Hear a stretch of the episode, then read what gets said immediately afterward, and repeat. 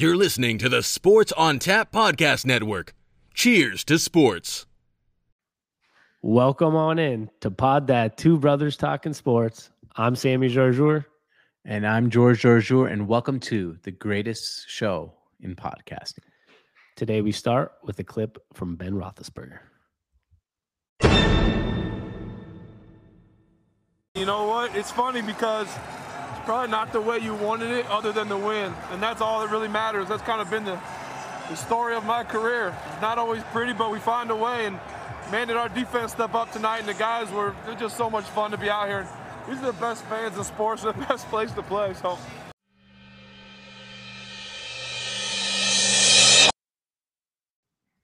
A very emotional night in Pittsburgh, George, in a game where I mistakenly bet the Browns, not even realizing it's Big Ben's last game in Pittsburgh. And that was the story yesterday. Yeah, man, and that's why I rode the Brown, uh, the sorry, the Steelers plus three and a half yesterday, thinking, you know, it's they're going to rally around Ben Roethlisberger and his 2.7 yards per attempt. Uh, you sent me that stat last night right before I fell asleep, and uh, I, I kept dreaming of people trying to throw the ball 2.7 yards down the field, and usually that's pretty successful. I was gonna say immediately, like, man, just just taking my statistics, right? I was I was ready to slap that one, but I, I got credit where credit's due. That was proper Oh, yeah. journalism, George. That was grade A journalism, giving credit where credit is due. So I, I appreciate the credit on finding that stat on ESPN yesterday. So shout out to ESPN, I guess, as well. 2.7 yards, Big Ben man. But what he said in that like clip is kind of the truth, right? Is they asked him how, you know, what do you think about this game? And he's like, oh, kind of ugly and didn't necessarily go as planned, but we won. And he's like, that's how my career's gone. And if you think about it, he's always kind of been that unconventional, right? Like the the 2.7 yards per attempt, um, I guess is like mm-hmm. symbolic to this kind of Big Ben always was the most different. He's gonna be like the biggest quarterback that's in Canton one day, and he won two Super Bowls, never was the MVP, but always was different, was big bodied, never, you know, never was the TB12 method guy. And it No. always was a little different for him. Yeah, I mean, you know, we know a lot of people like that in life, right? In general, if you want to actually look at it that in in a life point of view, there are those guys who are. I mean, you look at it now. Big Ben's what 38, 39? I think he's 39, yeah. Yeah. 39 and Aaron Rodgers is what 38 39 Tom Brady's 44 even Drew Brees at the end of his career none of them have looked as beat up as Ben Roethlisberger and I'm not saying he partied hard right it's not like a play hard party hard type of thing but it's the type of thing you know the guy in life we even know a guy here in Seattle uh sports and Felix Hernandez but it didn't take the off season so damn seriously and it didn't let their career prolong or end as gracefully as they would like it to be. There's a there's the guys who are 40 years old, they work out every day, they eat pretty healthy, they're not drinking 7 days a week and they're 40, people like to look at them and they're like, "Hey, you look like you're 31." And then there's the 40-year-olds who drink every day, never work out, gain a lot of weight, don't really take care of themselves and they're like, "I'm 40." And people are like, "Damn, I thought you were like 52." and Ben Roethlisberger kind of falls into that camp uh, just didn't take care of himself maybe quite enough to prolong his career to where he was uh, either playing into his 40s or playing really great here in his last couple seasons. Yeah, I mean that it's pretty simple. There's people that last long in sports and there's people that don't. And it usually usually has to do with where their body's at, right? The difference between a LeBron James and a Dwyane Wade. Now, Dwyane Wade wasn't maybe because of work ethic. Some people it's also just how your body reacts to injuries and all this. But there's guys that last till 35 and the guys that last till 40 something. Same with pitchers, same with quarterbacks, whatever it may be. Drew Brees came crashing down last year as a thrower, and Tom Brady won the Super Bowl. Like, and he's four, three, four years older. So you can't predict it in sports. But the thing with Big Ben is, you know, that's kind of what made him unique, George. Uh, the big body, the only big body dude that we've ever seen look like that and still be mobile. Like, you know, if you're if you're a kid, if you're 10 right now and you're watching three years of Big Ben, you'd probably be like, he's not mobile. Like, no, he was weirdly fucking mobile for like Right. remember he was like the he was like the chubby Russell Wilson before Russell Wilson, like the spin out of things, like Yeah. get spin out of random and, stuff. and impossible to tackle because of his size, right? He'd be shedding defenders. Um, he was yeah you, you made a great point there like people don't realize the younger generation what kind of quarterback and what kind of mobility he had he wasn't like rushing for 150 yards or anything it wasn't like that type of mobility but it was like in pocket get off me and oh all of a sudden he's 10 yards downfield and rush for a first down Yeah, I mean, like I said, he's the chubby Russell Wilson. Russell Wilson doesn't rush for 100 yards. Russell Wilson rushes for a couple first downs here and there when he has to, or spins out or ducks under seven different sacks before getting out of the pocket and making a first down. And Big Ben was the slow motion, bigger guy version of that. And it's, um, you know, that's like who he was. And he was a special, unique player. And uh, last night, George, I was sitting here in this Airbnb that I'm at, and I was like, all right, I want to watch some Big Ben, right? And this is kind of what after I, I rewatched his like post game interview, the clip of him walking with his family out of the stadium. I don't know if you saw that; it was really cool. Yeah, it was kind of funny because uh, I saw an account. I can't forget. I can't remember who it is right now. And it had, you know, when uh, the Teenage Mutant Ninja Turtles are walking out with uh, the Holding the, the hands, holding the the hands. ones, the old Yeah. ones. Yeah, yeah. Yeah, yeah. It was that, that meme. It looked kind of exactly like it. It literally was that view, and it was like going into this dark tunnel. And then I was like, I'm gonna watch some clips. So I looked up like uh his Super Bowl clips again. I watched the last drive against the Cardinals. They're down what down three with two minutes left. They drove down that that crazy Santonio Holmes catch. Um, and it was kind of reminiscent again of what I saw yesterday. Like Big Ben that game had like 150 yards in a Super Bowl, zero touchdowns and a pick going into the last drive, and threw that touchdown to Santonio Holmes. And it's like he's always had this like sloppy. It's not all about numbers, just a big man out there tumbling, getting things done. And of course, with the help of a great organization, great coach, always a great defense, Mhm. always a great running back. He's kind of had it all. And um, I'm going to say one more thing because this is Mhm. important. You have to remember, we have to give Ben, Ro- ben Roethlisberger an all-time award because somehow this man I know what you're about to say, and I was going to say it. with Antonio Brown and Le'Veon Bell, Yep. both of them, and there was not a peep. Like there wasn't a moment of craziness until they walked out of Pittsburgh.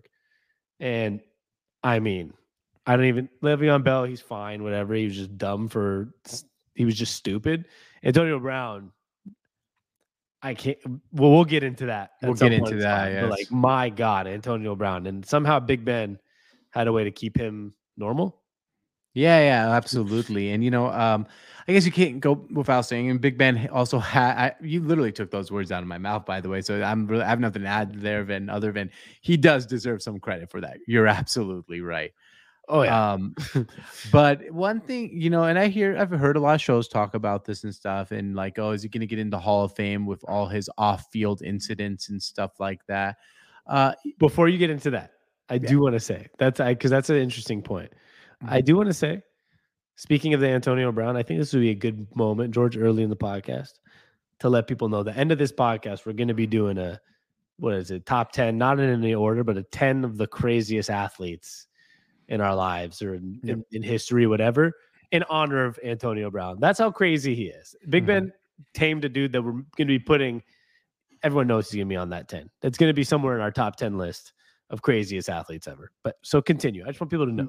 Yes, and we're going to also be releasing something called well, Sammy doesn't know about it yet. I'm releasing something called the Antonio Brownometer, um, which we'll get into during that. So you want to stay tuned for that. Um, so to the off-field incidents, um, I've heard a lot of different. I'm interested, right? George sees my facial expressions if you're on the podcast.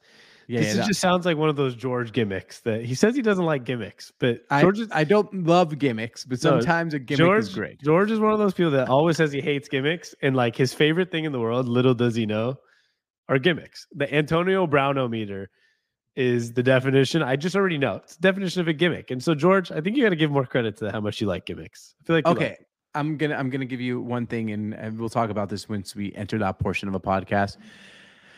I like when I come up with gimmicks, but I don't like other people's gimmicks. Yeah, like George's the type of guy that's like, if he did what Antonio Brown did, he'd be like, that was sick. I ran off the field shirtless. Did you see that shit? When he sees somebody else do it, George is like, that guy's fucking crazy. Yep. So that, that's just me in a nutshell, in case you were wondering. But yeah, to the off-field incidents, and I heard a lot of people arguing about this on different shows because I mean that's what different debate shows do. Not going to name them, but because I really don't know which ones I was watching this morning. Is what only thing on in the AM. And it's like, will he make the Hall of Fame despite his off-field incidents? Um, first of all, yes, he will make the Hall of Fame. Uh, Big Ben will probably be a first ballot Hall of Famer. Um, there are a couple like my thing with his incidents off the field, and I don't want to make this a big thing about incidents off the field. I kind of feel like when people make like mistakes young at the beginning of their career, and then all of a sudden at the end of their career, they're they have had no incidents for the last like 12 13 14 years and he's really been a changed man and he's really been actually 99.9999% on the good scale since the two bad incidents that he had in the motorcycle crash.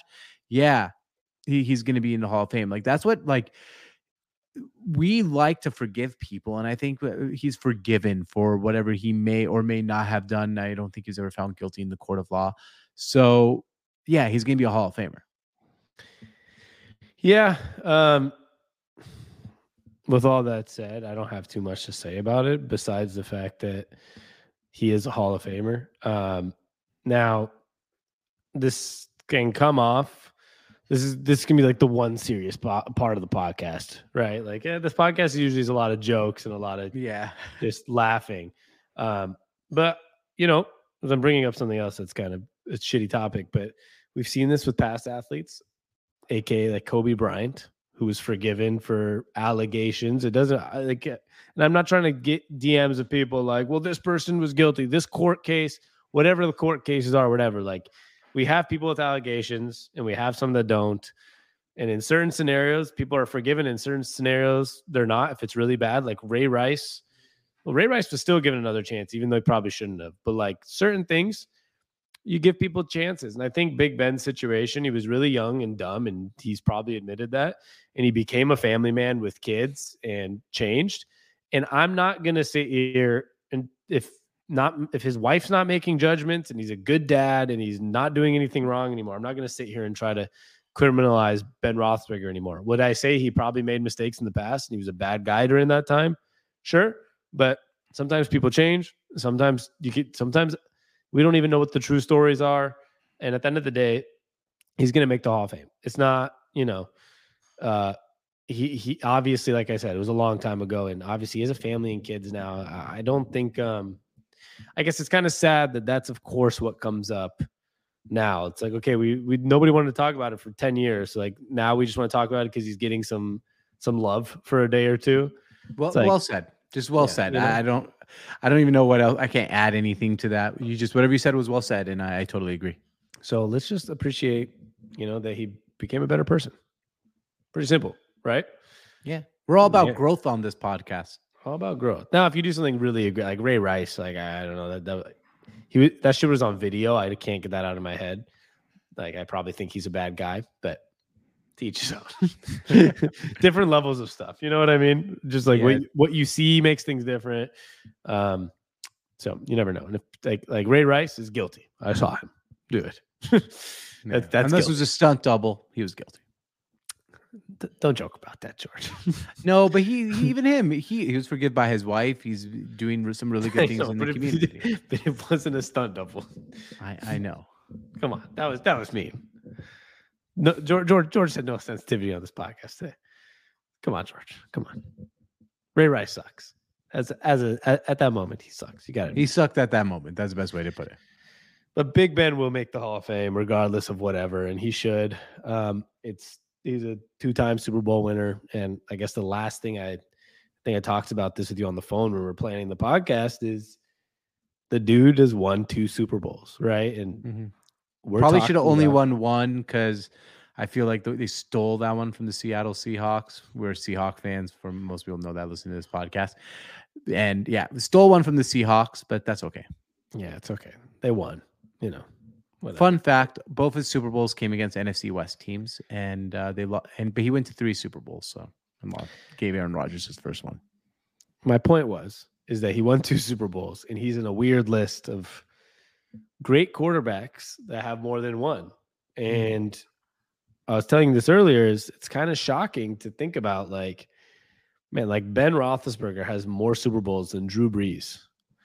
As of right now, he has more Super Bowls than Aaron Rodgers. Right. Um, you know, like he has he's probably not gonna have more than this guy when it's all said and done, but like, you know, he has more than a Patrick Mahomes. Like Aaron Rodgers and Patrick Mahomes have the same amount, right? Ben Roethlisberger has one more.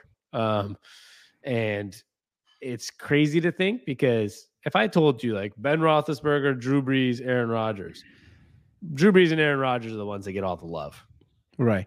But I mean, to be fair, well, one, first of all, winning Super Bowls is really hard. Um, but it's also the Pittsburgh Steelers organization. I would say the Packers is surprisingly only one too, but uh, have only one one also like the Saints. But I mean, if you told me, you know, just organizational wise, he was put in a perfect situation. I don't know if you reverse the roles, right? Aaron Rodgers in Pittsburgh versus Ben Roethlisberger in Green Bay.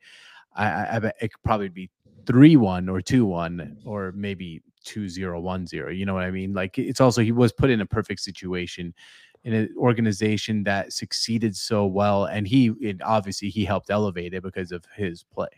Yeah. I mean, what they they have six Super Bowl wins as a organization. Yeah, I think second only to the Patriots and tied with the Cowboys or something like that. no, they're they're first with the Patriots. No, the- First with the. Patriots. Okay, they both have seven. Do you not know how Tom Brady works, man? He- Tom, Brady, went- six. Yeah, six, six and six. That's right. Yeah. And the it's 49ers and Cowboys of five, Green Bay with four right after. So Tom Brady has more Super Bowl wins than any franchise itself has. So that's kind of crazy to think. That- but that's probably a good stat. Yeah. Uh but yeah, he you know, the organization plays a big role. I mean, you have like I said, he's playing for the Steelers, an organization who he's two of them though, but an organization who uh, does have the most Super Bowl wins out of any franchise with the Patriots, and that just shows being in a good organization means something. I mean, there's a reason what Joe Burrow is doing in Cincinnati this year is really impressive, right? A- A, franchise that's been in the dirt for so many years and kind of been criticized for its ownership, its its quality of franchise. And Joe Burrow comes in after tearing his ACL awfully, just comes back and uh, next year and does this, wins the AFC North, right? Yeah. Um, that's a different scenario than like being drafted to the Steelers. Yeah, absolutely. Shout out to Ben Roethlisberger, man. I, I hope he makes the playoffs though. Yeah, I was reading. There's a lot of different scenarios that- that would have to happen for them to make the playoffs. But hey, it's possible. Well, one of the scenarios is they play the Ravens, so one of them are going to be knocked out with a loss officially. Yeah. Um, yeah, you know, I can tell you the exact scenarios because uh, thanks to our friends at the NFL, they did email us. Uh, you know, we're a pretty big deal. The NFL emails us um, in the NFL media, and Roger know- Goodell. Roger Goodell emailed me this morning, and he told me that uh, to Check my this- email. to check my email, and here are the scenarios. Um, did you happen to go through our email and uh, take anything off of it? um, probably. Yeah, you bet, because it was in there this morning, and it's no longer in there. But if you give me half a second, I will pull it right back up. So George found us our Roger Goodell email with the playoff scenarios. All right, I'm I'm gonna read it out loud for you guys. Dear George and Sammy, this is your friend Roger Goodell. I want to thank you guys so much for being the best podcasting show on earth. Here are the NFL Week 18 first time ever playoff scenarios. These are exclusive and only for you. You're the first to know the scenarios. Pittsburgh Steelers clinch a playoff berth with a Pittsburgh win, an Indianapolis loss, and a, and the Las Vegas Raiders versus Los Angeles Charger game does not end in a tie. Wow. So the oh, with love, with love, Roger Goodell. You didn't you didn't sign off. You're supposed to sign. Oh, off. Oh off. no, no, no! I didn't sign off because there's more scenarios for other teams. Okay, but just read the end. off. Oh, read the end. Hey with guys, love. hey guys, keep kicking ass. You guys are the fucking best. Love you so much. With love, Roger Goodell. Interesting. Interesting. I know. Much love. So the chart, one of the Raiders or Chargers will not make the playoffs in that scenario. With whoever loses that game. Yes, only if Pittsburgh wins and the Colts lose. Okay, so if Oh, because if if Pittsburgh wins, but the Colts win, I'll, it's probably just exactly how it is right now: Raiders, Chargers, Colts. Right. But uh, my my wondering is if Pittsburgh win, Indianapolis lost, and Las Vegas and the Chargers end in a tie, does one of those two teams go into the playoffs? Or are they like, all right, let's All three of them tie? would be in the playoffs. All three who? The three teams you just named would be in the playoffs. Yeah. Okay, is that how it? Uh, uh, no, because if it ends in a tie, Pittsburgh would not be in the playoffs. It says Exactly. so. It'd be Indianapolis, Chargers, and Raiders. Okay, that makes sense. Yeah. So if they just if that actually happens, they just all end up in the playoffs. Okay, That's what you well, asked. Yeah. So okay, that makes sense. Um, So do they do that? It's like if Pittsburgh wins, Indianapolis loses, Las Vegas and, and the Chargers like let's knee the whole entire game and both make the playoffs. That'd be funny. That would be funny, but they both do not care about each other's uh, No, they don't. playoff hopes. Um, well, good luck to Big Ben and the Steelers. It'll be interesting to see if they uh, actually find their way in. We'll see. They have to play the Ravens. The Ravens have the probably a very similar. It's probably the exact same scenario. If the Ravens Well, win, Well, you know, lucky for you, um, Mr. Roger Goodell actually emailed me the Ravens scenario. I'm not going to read the whole intro because we've already given you that. But Baltimore clinches a playoff win. No, Baltimore has a way harder way to get into the playoffs. oh, because Baltimore has to win- Pittsburgh has that tie. It has that tie exactly. So a Baltimore win combined with a Chargers loss, an Indianapolis loss, and a Miami loss gets the Ravens into the playoffs. Okay, the Ravens are not making the playoffs. So Most likely not making the playoffs. What, what? Okay, so usually we do our three kings and three stooges before we get Mhm. into like the whole NFL week scenario. But because we are doing it now, let's just do it now before and we'll do three kings, three stooges last. What Okay. other teams, George, um, from our good friend Roger, that he emailed them over? I know our exclusive playoff scenarios. Yeah. What this other is, you teams have a you scenario? only hear this here, by the way. I hope people realize you only hear this here. Do not turn on ESPN for this information. not going to get it.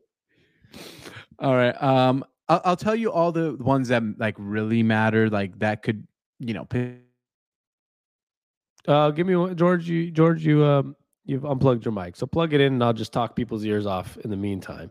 Uh, George is going to continue to plug in this mic and then read off these All right. scenarios, like I said. And I want George. I don't want you to just choose yourself. I want you to tell me what the team is, and like I'll tell you if I have interest in it and hearing the scenario. So let's just talk about them all. Okay, I like that a lot. So we'll start out. The first one on the list from Roger's email was the Baltimore Ravens. We just went through that. Next is the Cincinnati Bengals, and they have a chance at the number one seed if you're interested. Mm, not too interested. I'm more interested. Okay, well, is it a simple one? No. then I'm not that interested because they're in the No. playoffs. I'm really what I'm really concerned about is like what's up with the who's like who's on the edge of this playoffs, you know? All right. The Indianapolis Colts are on the edge, edge of this playoff. Sammy, are you? Can I interest you in a scenario where they make the playoffs? I would love that. I want to hear all the AFC ones because Okay, it's a weird because it's a clusterfuck. yeah. So Indianapolis will make the playoffs uh, with a win. That that simple as that. They'll also make the playoffs if they if the Chargers lose, plus Baltimore and Pittsburgh tie. That's not going to happen. Or the Chargers next. lose, Pittsburgh loss, and Miami win. Okay. So they So just, just need win. win. Just win the game. Okay. Next. All right. Um, you were only worried about teams that make the playoffs. The Las Vegas Raiders. Um, the Las Vegas Raiders will clinch a playoff berth with a win and a tie and an Indianapolis loss, or an Indianapolis loss and a Pittsburgh loss. So but they just need to just win, baby. They Yeah. need to just win, baby. Yeah. Okay. The Los Angeles Chargers. Okay. they make the playoffs with a win or a tie. So if they lose, they're done. Yep. Yeah, or well, yeah, only lose. They can tie. But if they lose, they're done. Because some other other team, like the Raiders, can lose, but if other teams lose, they have their chance still. Exactly. So yeah, Chargers just need, they got to win or they're done. Basically. Um, and you know what's going to happen, George?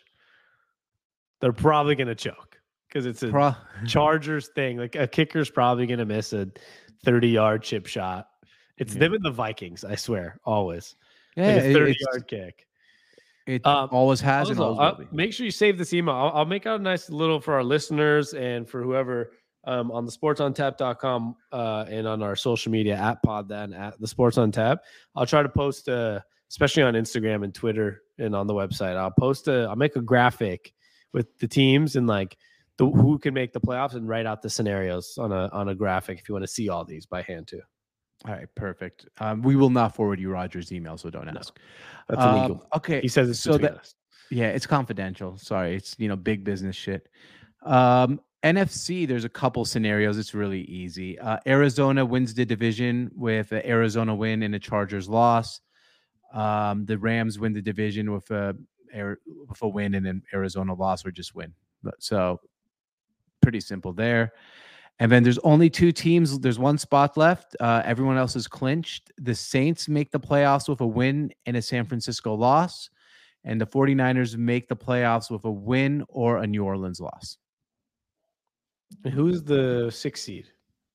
Uh, the Eagles. Well, it depends. I mean, I think the Eagles could end up being the seventh seed, uh, but they're clinched. Wow, I didn't even, I didn't realize that.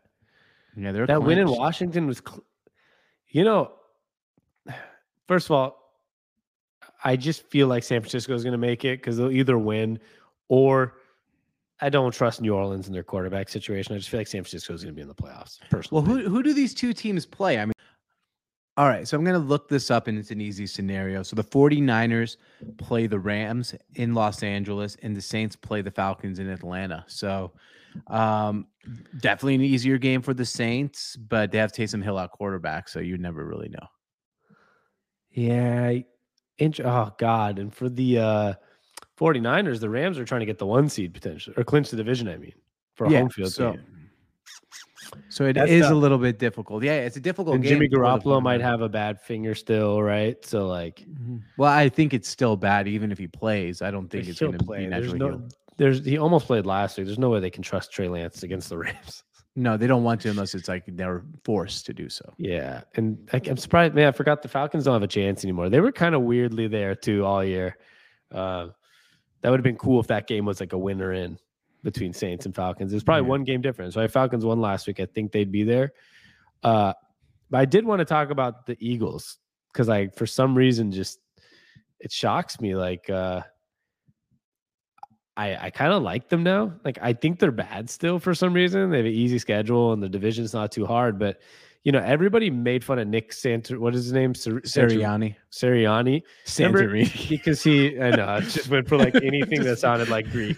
Santorini. Pick pick the place in Greece, and I was like, yeah, whatever. Nick Santorini. um, so I don't know. was- I found that so funny. because it's he's like it sounds like Italian Greek, and I just went with the closest name to what was it? Sirianni. Yeah, I just was like Santorini, whatever. So everyone made fun of him because he was stuttering in his like introductory press conference. Remember that? And then And he every- also said that he made his there. players play rock paper scissors. yeah, he, he did a lot of interesting things. And like two, three, no, four weeks ago, five, sorry, it was seven weeks ago, nine. Uh, those so many different numbers. It was nine weeks ago because they're seven and two since this press conference. Do you remember where he did the press conference like about the roots and the flowers? Yeah, I do And remember. that. everyone made fun of him. He was like, and because he was stuttering in this one again too. Like it, it's okay. Here's the thing. It sounds fucked up, right? But we're talking about NFL coaches. Everyone believes in like the guy that's like clear cut, the man. Like he doesn't. you- You're an NFL coach. You don't stutter. Like you don't Right. have nerves. He's like a young head coach. That I think just happens to stutter when he talks. And he had that stuttering in his initial press conference. And then in this interview, he's doing the whole like he was like, you know, I'm telling my players we, planted the seeds, you know, uh, uh, and then he was like, the roots got to grow out, and as the roots grow, is when the flower's gonna blossom. And then like he was just stuttering through this like whole analogy. And the Eagles have been seven and two since. And I think Jalen Hurts said something uh, uh, after the game. He was like, he's like, we were just building the roots, and look, we've now blossomed when they clinched the playoffs. And I was like, That- no, that's great. well, tell me like they he obviously like somebody like Jones, obviously they like the coach. Like I know a lot of people are making fun of him in the media. It was his first year as the Eagles head coach. Uh he's had all these like interesting press conferences. And look at this. Like looks like the players rallied around him, seven and two to end the season. And the Eagles, I would have been shocked if you told me the Jalen Hurts and Nick Sirianni led Eagles were making the playoffs this year. Yeah, I would have been shocked if you told me that before the season. couple things. Uh, I think Jalen Hurts' run of bad luck is over and losing his job. He almost like got uh, trampled by the uh, Washington football team's railing, and all the fans almost fell on his knee, and he dodged it for the first time in his career. Like he, he dodged a moment. he dodged a moment. So maybe this is like the coming out, like epiphany moment for uh, Jalen Hurts. And second of all, the reason this team's so good is they have an identity, right? Like they know what they are. Like there's, there's no thrills here. They run the ball really damn good. They're the best team on the ground in fo- football as far as like I think yards per carry and how much they run. They don't have the best running back in football, but they run the ball. That's what they do, and they play really good defense. And when you have an identity, sometimes you can be a really good team because the team buys in to the identity, and the head coach is not trying to sell them something that they aren't. He's probably selling them. We run the ball, we play good defense, and they they've rallied around it. And I, they're actually I don't know if they'll win a playoff game, but I don't think anyone wants to play a team like that in the playoffs that's going to punch you in the nose. Nobody wants to play him because of what you just said. And like, I think as stupid as it sounds, and some people won't understand this, but you know, if you've played sports, you understand it. They're just one of those teams that don't really give a fuck. Right. Like, they Like, know if they're not playing good, they don't give a shit. they they have they they, don't. they, they think they can beat Tampa Bay, even if Here's they can't. They think it. Here's the thing. I'm not, I'm to call it from right now, and I'm not to bet it. I, I'm to bet it if it happens, but they're not to win the game. But if they are going to be the team that, excuse me, that goes to Lambeau. Field and goes plays the Packers in Green Bay. Sorry, just give me a second. Cut this off or keep it on as a blooper. I just choked on something, and I think it's on Jalen Hurts. Man, that moment just made me cr- cry. The whole Roots thing. I'm keeping Uh, this sorry, on the podcast. George Keep it on the just pod. choked on his own spit. So Yeah, I, I choked on something because I'm so excited about this damn football team. Um, if they play the Packers in Green Bay, the Green Bay Packers are really bad against the run. The spreads are going to be pretty high because no one thinks the Eagles are going to win. And Lambeau Field, winter, cold, a team that runs a football and plays good defense will be able to play in Lambeau. Whatever that spread is, I'm betting on the Eagles. I don't think they win the game. They'll cover that spread. Yeah, and they just like I, I agree with that. I, I would do the same thing, and they don't give a fuck. Like there are irrational confidence people in this world, and in scenarios like football, it really works, right? Um, like I feel like this is a team of irrational confidence. I think if you ask most of America, you most people actually I can guarantee this. Most people might not be able to name anybody other than Jalen Hurts on the team. Right. Like nobody would know who the receivers are, their linebackers, their But most people would know who Fletcher Cox is because his name is so because of his name. Because you know every wife in America is like, did the guy just say Flex or Cox? Yes, Yeah, he did. he did.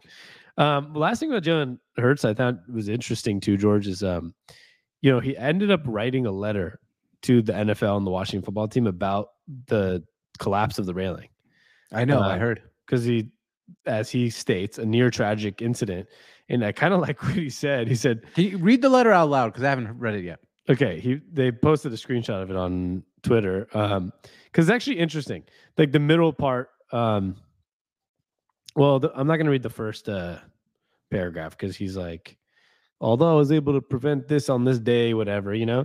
The Yeah. second part is what matters. He said, through the initial shock, my first reaction was to assist those involved. However, while I displayed a calm composure, I understand the severity of what happened. I'm extremely concerned for the well being of the fans and media. As a result, I would like uh, to know what safeguards the NFL and the Washington football team are implementing to prevent this from ever occurring in the future. Um, the resource of the NFL and team organizations to ensure our safety through playing this physical sport. But what happened on Sunday put both fans and players unnecessarily at risk long after a whistle. I look to, forward from hearing from you uh, on this man- manner. Sincerely, Jalen Hurts. Wow.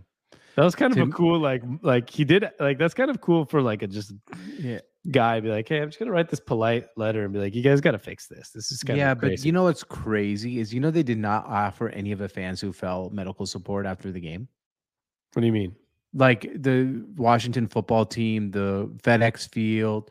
I was reading online that did not offer any medical assistance to any of those fans, and some of the fans were hurt or scraped or things like that. But like no they didn't medical send the team doctor. Like, can you go check if anybody's Noth- all right? Nothing, nothing. It's so much different than soccer. Like I, I don't know. I was watching the Tottenham Hotspur game the other day, and right in the middle of a game, while my favorite team was attacking, the ref blew his whistle, stopped the game, and fans were like telling the official to come. Someone had like a medical incident in the fans, and then the teams, in the crowd. both teams, medical in the in the in the crowd, both teams' medical staffs rushed a- away from the bench and ran into the stands and helped the fan. Meanwhile, the Washington football team is not even helping fans that fell. It's not about the sport, George. You just said It- it's such a different sport than soccer. It's not about the sport. It's about the Washington football team organization, FedEx Field being a dump. Um, on the field, it's a dump. The, the people Yeah. injure themselves every fucking game there because of the slippery grass. Um, if you are at the Ram Stadium in LA, I'm sure there's a medical team that's not even team doctors waiting um, Yeah, around around. yeah, I agree. stadium. I'm sure. I'm sure you're think- right. I think it's an organizational, situational type of thing. Because uh, let's just keep it frank. Uh, there's a lot of shit about the Washington football team that's not liked by a lot of people.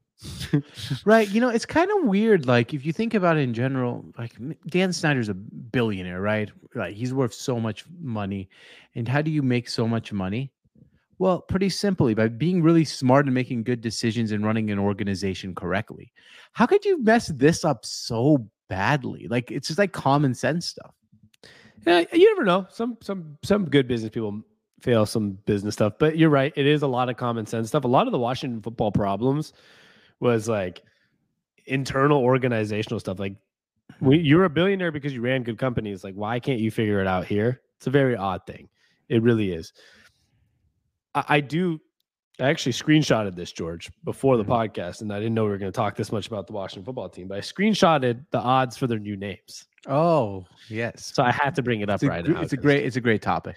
it's a great transition from talking about shitty Dan Snyder. We, we got a lot of a lot of negative things in football this week. We're talking about like Be- Big Ben's rape cases and mm-hmm. Dan Snyder and Jalen Hurts almost losing his career to a fuck, like losing his knee to a railing. Like a lot of a lot of negative talk today. Not Well, not at least like- we're going to talk about really good, positive talk at the end of a podcast. Antonio Brown, because that's some good content. Yeah, our last part is crazy athletes. Like, all right, there's a lot of weird, interesting topics this week. So the Washington new odds. Oh, sorry, I get it. Washington new team name odds. I was like, damn, that sentence sounded wrong. Uh, do you want me to start from the highest odds or the lowest odds? The highest odds, I guess. Okay, the number one right now is the Washington Commanders. That's what I heard. Don't like it. A thumbs up or thumbs down, George? I mean, I, I, I'm going to give it a thumbs down, but I'm, I'm from what I'm reading on Twitter, that's going to be the name. And some some internal memos were leaked, and I would usually say I don't believe internal memos leaking, but this is the Washington football team. It seems like everything leaks there. Very true. The Red Hogs. I actually like that one. I'd give I that one a love it. thumbs up. I give it a thumbs up too. That's only it's only plus 100 more than the Commanders right now. Uh the f- third was Washington Defenders. I don't like that. Like there's an offense and defense and defender sounds like it's talking about one like they'd be like the Seattle offense team. Yeah, and I know that's imagine they have like imagine they have like a really shitty defense that year. People are like, oh, the defenders that don't play any defense. Like Yeah. that's all we're gonna hear. Not and gonna I work. get it doesn't mean defense, but you know, like that know, name just doesn't work. And then we have two of really high odds, so it's probably not happening. It's the Wash Washington Armada. Armada. uh, it- that will not happen. and the Washington Admirals. That one seems like more realistic. It does until I remember like how many times I know that the word admirable I, I can't pronounce first of all, and second of all, it's always spelled wrong when people try to spell it out loud. Fair. I hope it ends up being the Red Hogs. At least Me you can like too. Do some funny, like you make like some pigs and different things, and I don't know, make it interesting. Yeah. Uh Commanders just sounds it sounds like XFL teams. It really Um, does. I really don't like any of these. I think I wish they went with something like the Generals, the Presidents, the Originals. Mhm. uh, The originals is my favorite idea still till today. Yeah, I, I, I actually more I've thought about it, that's kind of the one I would think is the best. Like, you know, just the Washington Originals. Like it's DC, you know, Yeah. and but Commanders, I guess, is just sounds like coming out the Commanders. Yeah. Yeah, it's like okay, you guys are cool. I don't like. it. in a couple of years. I, in a couple years, it's going to be uh, deemed violent and offensive anyway, so it'll be gone. That's true. There'll be no more team names. which It's is gonna be- weird because like years, it's gonna be like it's just gonna be like Seattle versus Green Bay. That's yeah, it. the Seattle Football Club versus the Green Bay Football Club. Um, it's weird though, because like the Bullets had to change their name because of weaponry, right? The Washington Bullets that they made them the Wizards, and then now it's like, well, now they're the Commanders. I mean, those are weapons too, so whatever. What's the definition of a commander's? Someone who commands people. I don't know. Let's see. A commander is a common naval officer rank. So it's not a weapon. Okay, you're right. So it's just a person who A naval officer rank. A commander is also used as a rank or title in other formal organizations, including several police forces. Oh no. Uh oh. Uh oh. oh. uh oh, Uh oh. the Washington Commanders, and then all of a sudden somebody was like, you know, Wikipedia, this is what's gonna happen. They're gonna announce their Oh, name like on February 100%. second. And then people are gonna be like, Do you know that it's a rank in title formal organizations, including several police forces? And Police gonna a- forces. oh my God. Let's shut this down. yeah, and then there's gonna be a shutdown on Twitter. The Washington football team's gonna like delete their uh new name and then like reconsider and then we're just gonna have to go through this for a while. And I feel like especially anything this team picks, this team specifically, specifically, like the Cleveland Indians changed to the Guardians. No one give a fuck because like, all right, No. cool. You know what I mean? Like Well, I cared just because I thought Chief Wahoo's logo was the coolest logo in sports. That's true, but it uh, the hat was really cool. Like, and uh, they changed to the Guardians, and everyone's like, okay, whatever. Like it's Cleveland. Like this team, people have an opinion on, Yeah, everyone has an opinion on the Washington football team, and because it's DC, it's and like most of it's bad. Yeah, and most of it's bad. so good luck with that, Washington. Well, honestly, outside of that, I think we kind of touched everything that's happening in the playoff Well, scenarios. yeah, I do want to mention real quick uh, since we since we touched all that. Um, Is this football Col- related? Because I have one more Yeah. football related thing. yeah, okay. okay. Is it NFL or college? NFL. Okay, go with NFL. I'll, I'll mention my college stuff. I have two things to say. One's a statement, and one's actually something to talk about. The one statement would be I say this every podcast now. If you do have interest in hearing about the Seahawks, which most of you, even if you're a Seahawks fan, probably like right now, like, hey, yeah, we won 51 to something against the Lions. But if you have that interest, we do have our weekly Seattle podcast that will also be out when you're listening to this podcast. That one's probably out as well on the Sports on Tap Seattle. Just look that up and you'll find that. I'm talking the Seahawks, some future stuff, et cetera, et cetera. And number two, George, was I have a confession. Uh-oh. I'm going to cue the sad music during this part of the podcast. If I actually do that, if I if you don't hear sad music, that means I was too lazy to cue the sad sad music. Um, but I think I've officially I know where it's going. I've officially had to like take a step back on Baker Mayfield. I know. I knew that's where you were going with. Before you, you said confession, I knew exactly where it's going. Like I defended him and I defended him and I defended him. But at some point, man, I get you're hurt. If you were that hurt, and I respect he is hurt. I'm not not I'm He not trying hurt. to like downplay that. And I respect the guts and the he he's tough. He's very tough. He's a tough minded, whatever. But Good dude too, probably. yeah, but like, man, he's just not that good at football right now. And I hope that changes. I hope maybe he comes back healthy next year and it's a whole nother story. Or maybe, maybe, you know, he doesn't get a big contract. It's, you know, I think, I think the Browns will keep him around if it's a small contract. They did pick up the fifth year option, so they're gonna, I think, keep him at least for the year. They could drop that fifth year option, but you might as well give him like a chance a healthy and- year.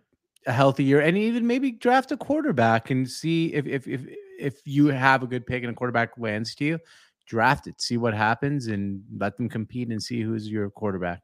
I want him to succeed because here's my thing. I, I know you said you're off of him. I think he went from being one of the most overrated players in the NFL to being very highly criticized. I still don't think he's very good, but I don't think he's as bad as he, he's shown this season.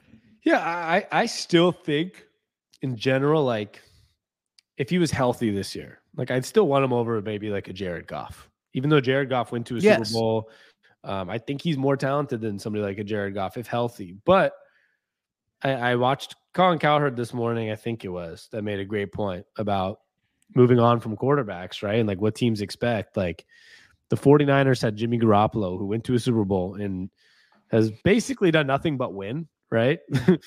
and they're like, "Oh, we're drafting Trey Lance. You're not good enough." The Rams had Jared Goff. Yeah, you're, you're not. You're not. They're not good enough. Sorry. Like, we'll move on. You know, uh, every team, the Jets, they gave Sam Darnold, Darnold three, four years, and like, you know what? Get out of here. Like, we're drafting Zach Wilson. This isn't good enough. And the Jets aren't even a good organization. Right. So, yes, Baker's decent. Even the Eagles with Carson Wentz, because a lot of injuries. Like, you know what? Like, we can't deal with this anymore. Even though he's playing great this year, but it's like they couldn't deal with it anymore. Their standards, right? So, Baker's not reaching those standards, and I know it's Cleveland. I know he took him to the playoffs. If he doesn't take a small contract, like you know, if he doesn't play any better next year, also like he's not going to get the contract he wants, and he's probably not going to be the quarterback of the Browns. So, I, I am a little off on Baker right now, just because, man, games like yesterday, like you can beat the Steelers if you're good enough.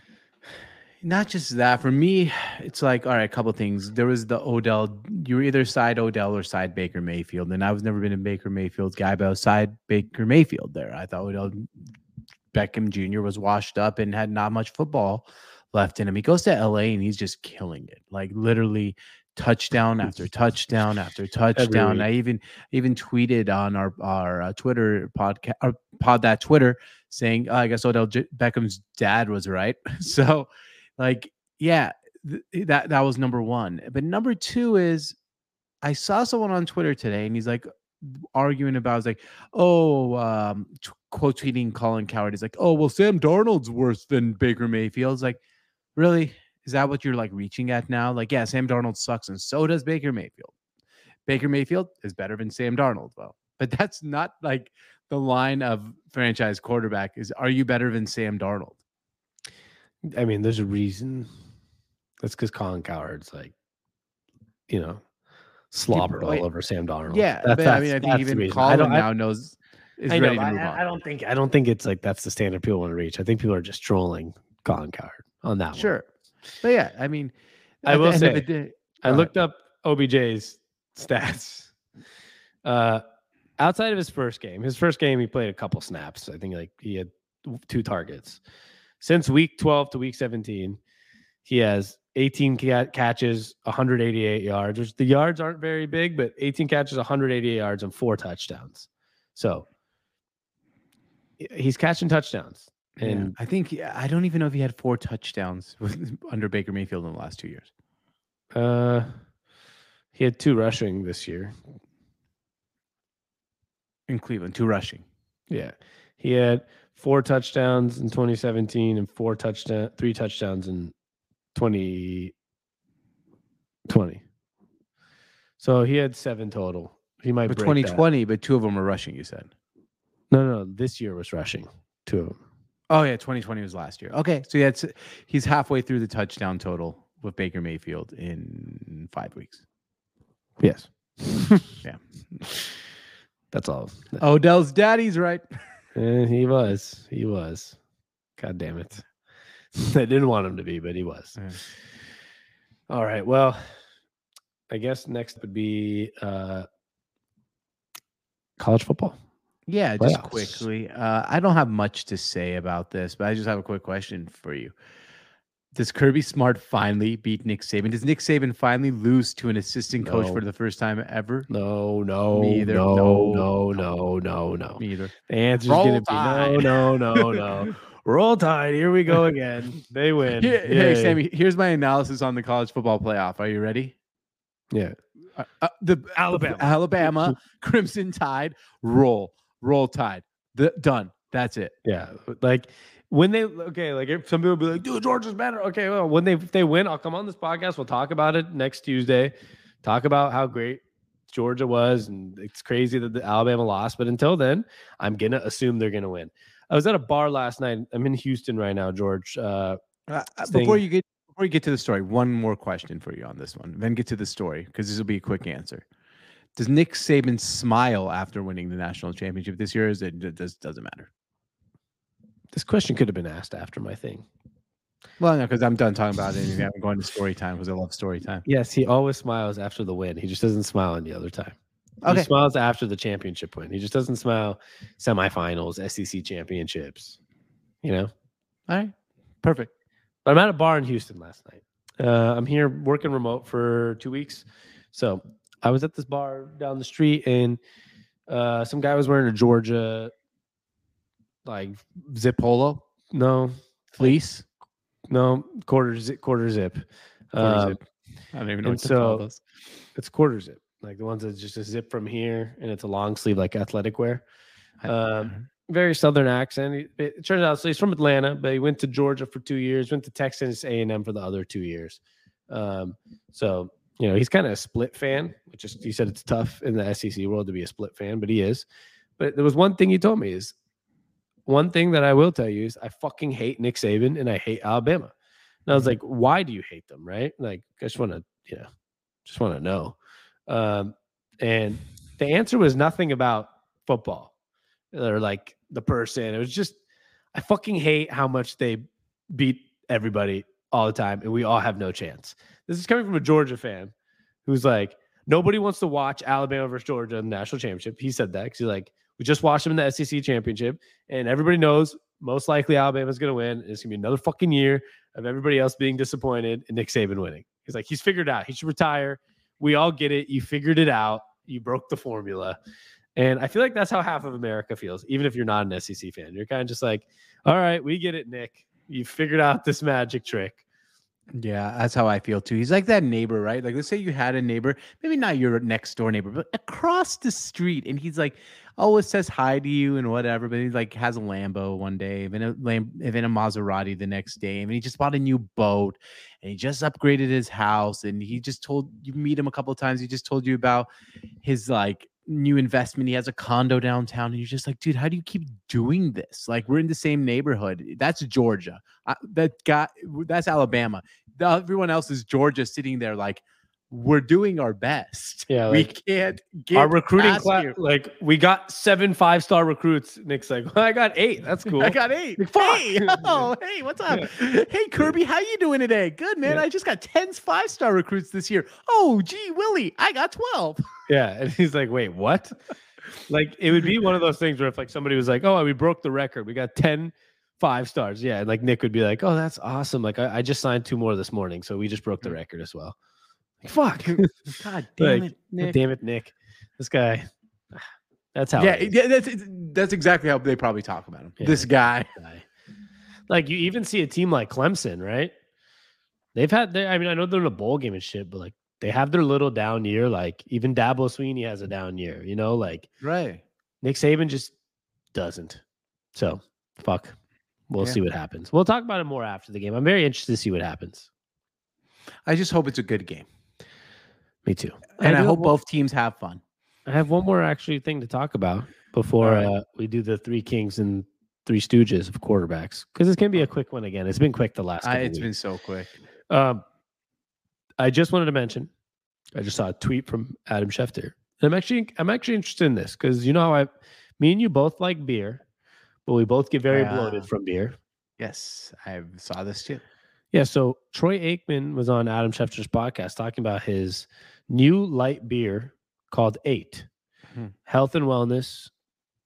John Madden uh, running in. Oh, I was. That's what they talked about. I was like, what the fuck? what kind of sentence is this? But it all coincides. The, the light beer called Eight about health and wellness, about John Madden, um, all this. But the light beer is called Eight, and it kind of makes me excited because for those big beer aficionados out there, I know you guys would be like, "Oh my god," but like, you know, I'm the type of dude because I like to stay in shape.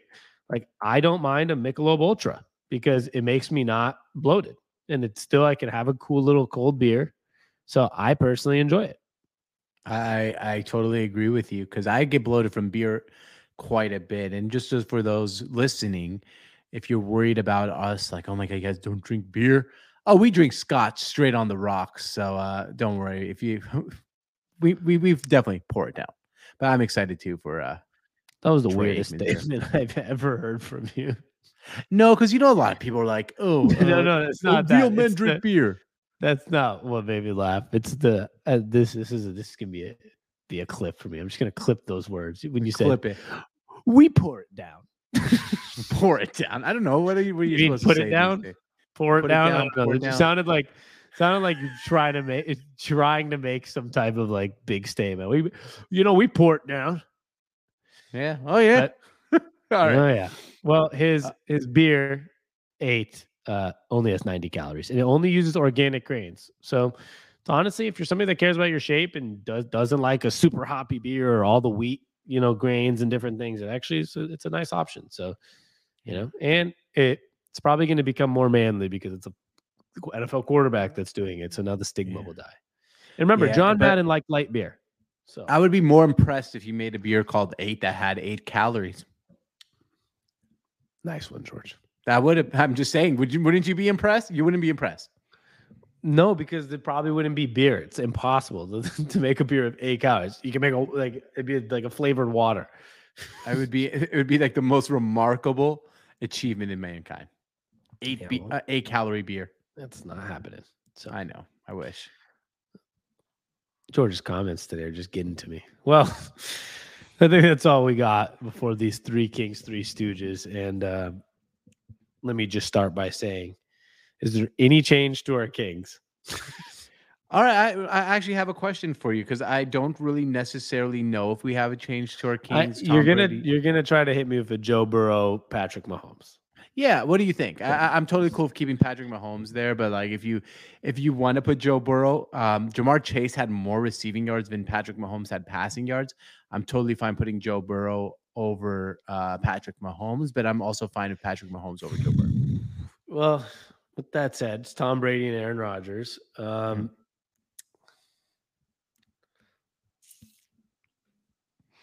Joe Burrow's had nearly a thousand yards the last two weeks. Honestly, I would say Joe Burrow. The only reason I would say Joe Burrow is because one, what he's done for the Cincinnati organization off of his torn everything knee is remarkable. And number two is they just won the head to head matchup. And the fairness of this game, the reason we flip flopped Justin Herbert and Patrick Mahomes was the head to head matchup. Right. Um, now, if Patrick Mahomes goes out there next week and just dominates, and Burrow has kind of a bad game, and the Chiefs stay in the number one seed or get the get a higher seed than the Bengals, I might switch back to Patrick Mahomes. That's fair. But for this week, I'm down to throw in Joe Burrow. I feel like he deserves it. I feel like he's going to get some MVP votes. yeah, and I bet you he ends up with a higher MVP vote, like finishing than Patrick Mahomes. I agree. I agree. Yeah, Actually, Okay. All right, right. Joe Burrow. That's pretty easy. Uh, Patrick Mahomes, Tom Brady, Joe Burrow. I was wrong, but Aaron Rodgers, Oh yeah, sorry. Aaron Rodgers, George just, just d- I- I- look, I- unincluded the uh, MVP of the NFL. well, the problem is I was looking at my phone at stats while saying that, and Patrick Mahomes' name was right in front of my face, so it was hard for me to avoid the name. not not the best multitasker out there. Not at all. She's like, ah, whatever. I said it. Well, that was easy, but Joe Burrow, well deserved, and welcome, sir, Sir King Burrow, for the first time to the list. That's right. That's the first time, man. He's a king of a jungle. Rule the jungle is the hashtag for the uh, Bengals. Rule the jungle, King Burrow. Oh, wow. I thought you made that one up. but It makes sense. That's definitely their hashtag. Yeah. um, to the Stooges, I'm going to start with my favorite one because earlier this year I was so honed in on Trevor Lawrence, and he's once Very again easy. gonna- he's very easy. Um, you know, I have something to say before we get to the rest of them. I'm me and you went through a lot of arguments on this podcast about you're like, dude, whatever. The NFL scouts know what they're talking about. They say he's the greatest generational talent. And I said, but there's a chance he's not very good. And that could be a situational thing. Don't get me wrong. It could be a Jacksonville problem, right? But I think there still is this chance that this guy just hasn't translated well to the NFL. And we've seen guys, even not that good, like Baker Mayfield, was on a roster who was just picking at number one the year before, right? Came in as a rookie and broke Peyton Manning's rookie touchdown record. Um, we've seen guys like, I don't know, even a Joe Burrow came in and played pretty good. Uh, we've seen Zach Wilson have some sparks. I we haven't seen Mac Jones is about to make the playoffs. Uh, Davis Like- Mills has put up stats. We yeah, we haven't seen that game from Trevor Lawrence yet where I was like, holy shit, there he is. Just one, you know, like even against a bad team. He's had Well, okay games, but like it's it's it's getting a little concerning. I know the, the roster's bad. I'm not trying to discount that. but you have to admit it's getting a little concerning, like a tiny Uh, bit. A little bit concerning, dude. Like the guy has been really, really bad, and I I'm gonna give him a mulligan because this is this Jaguars team has been an absolute shit show the whole entire season, and they have no receivers, they have no running backs, they have no offensive line, they have no defense, they don't even have a head coach anymore.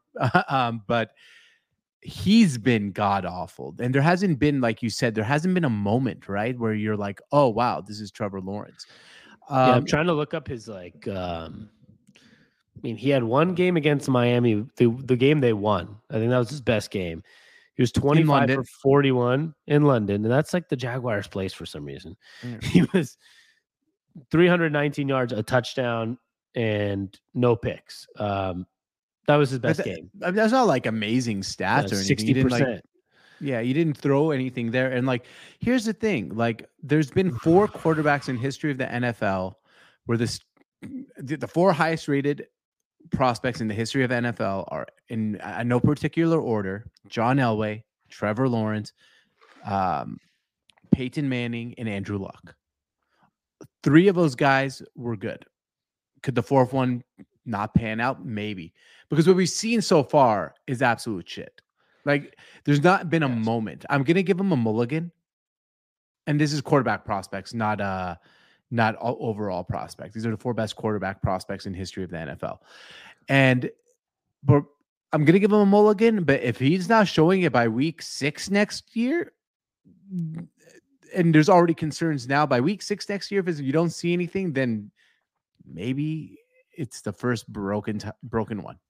Yeah, and I, I will add this because I think one thing that we're all got to remember, and we've talked about this, and I think I've talked about it with you in the past, which was Peyton Manning had a bad rookie year, right? Uh, Not I this remember- bad.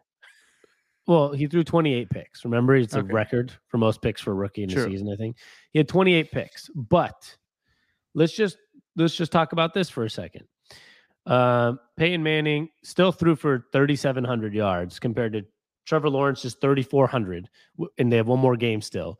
But that's three. It's actually it's like 350 less yards in an era where uh, you are passing a lot, right? And they're not even trusting him to pass as much right now. Like he's like you know he this is actually well he's throwing about the same amount that Peyton Manning did in his rookie year. Um, Right. And has less yards. They were both in the 50s in completion percentage. But here's the glaring thing for me uh, 10 touchdowns and 17 picks for Trevor Lawrence, right? Mhm. Peyton Manning had 28 picks, but he still had 26 touchdowns. Right. So he was. you know, think he, was show he showed the sparks. Like you could see like the potential. You could see the throws. He wasn't stuck Uh, at 10 touchdowns in 16 games. At least he had 26 Yeah. touchdowns, you know, like yeah, no, it, it- it's it's just bad. The only thing you could really say is now they're going to get the number one overall pick. They can get him help. Um, don't, in my opinion, you go get him an offensive lineman, the best one on the board. If there's not a good one at number one, trade that first overall pick. Go get a bunch of picks. Build build this team around um, Trevor Lawrence. That's all. could you hear that dog bark? That was- Yes, I could hear that dog bark. He Scared seems me. to agree very well with me about getting help for Trevor Lawrence. Fuck. Trevor Lawrence, fuck him. Get him help. He does need help. Yeah, I mean, it's it's it's awful. It's god awful. I mean, it's so bad in Jacksonville that the whole crowd has been instructed by like their fan base, like not not the organization, obviously, to wear clown costumes to the Sunday's home finale. Oh no. I know, but like at the same time, I get that, but at the same time, you don't want to do that. Like it's just Trevor Lawrence's rookie year. Give Not it's not towards Trevor Lawrence. It's I towards know the that, organization. if I'm if I was a rookie quarterback in Trevor Lawrence's shoes right now, I wouldn't want my fan base criticizing the organization. I would love like some let's sell out this game even if we fucking suck and let's show the support. We're trying to build something. You know, I'm a generational talent. He knows that, right? Like we're trying to build something like let's just get more love than we have hate is how I would see it personally. So, at the end of the day, man, uh, they should just try to show him some love. Like All right. Yeah, They should. totally. But he's just I mean, the He clown costume does does fit the Stooges, right? Yes, he is a clown, a stooge, whatever you want to call it, because the dude fucking sucks right now. And I, I, I will say one more time, like you said it too. You even brought up Davis Mills. We have Mhm. guys like Davis Mills, playing all right, right? like Right. Mac Jones is going to the playoffs. Zach Wilson looks all right. What other rookie quarterbacks is there? Um, But here's the thing: if you put if you put uh Trevor Lawrence on the Patriots, I think it'd be about they- they'd have a season like they're having right now. Sometimes having that Bill Belichick Yes, as your maybe. head coach helps. I agree. Like this is why, once again, I'm always going to say situations play a role. We Right. talked about this with Big Ben in the beginning of the podcast. We're talking about it now with Trevor Lawrence. Um, but there's also the small chance that a dude just sucks either way. Yeah, there's always that chance. All right, who's the second stooge? Mike Glennon again. I mean, he went four for 11, 24 yards, no touchdowns, two picks. How are you losing lose the game 29 to 3 and only throw the ball 11 times for 24 yards? How, how many? What was his stats? Four for 11, 24 yards, no touchdowns, two picks. I don't want to watch anything that has to do with the fucking uh, Giants. And Joe Judge had the fucking courage to go out in a press conference saying, I'm getting calls from people from last year and they said they want to be on this team this year. They missed the culture in New York. What? know they didn't say that. No one called you, Joe.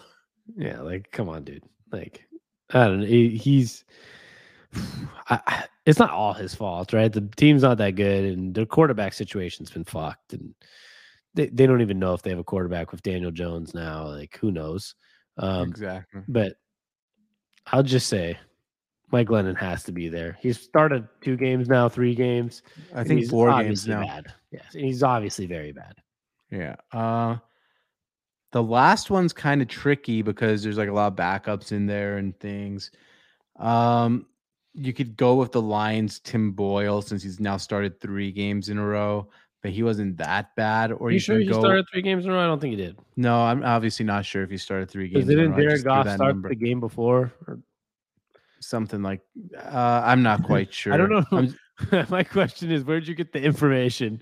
Okay, on the this top shows from this my head. this shows how much we watch the Lions. I Uh, watch a lot of the Lions games.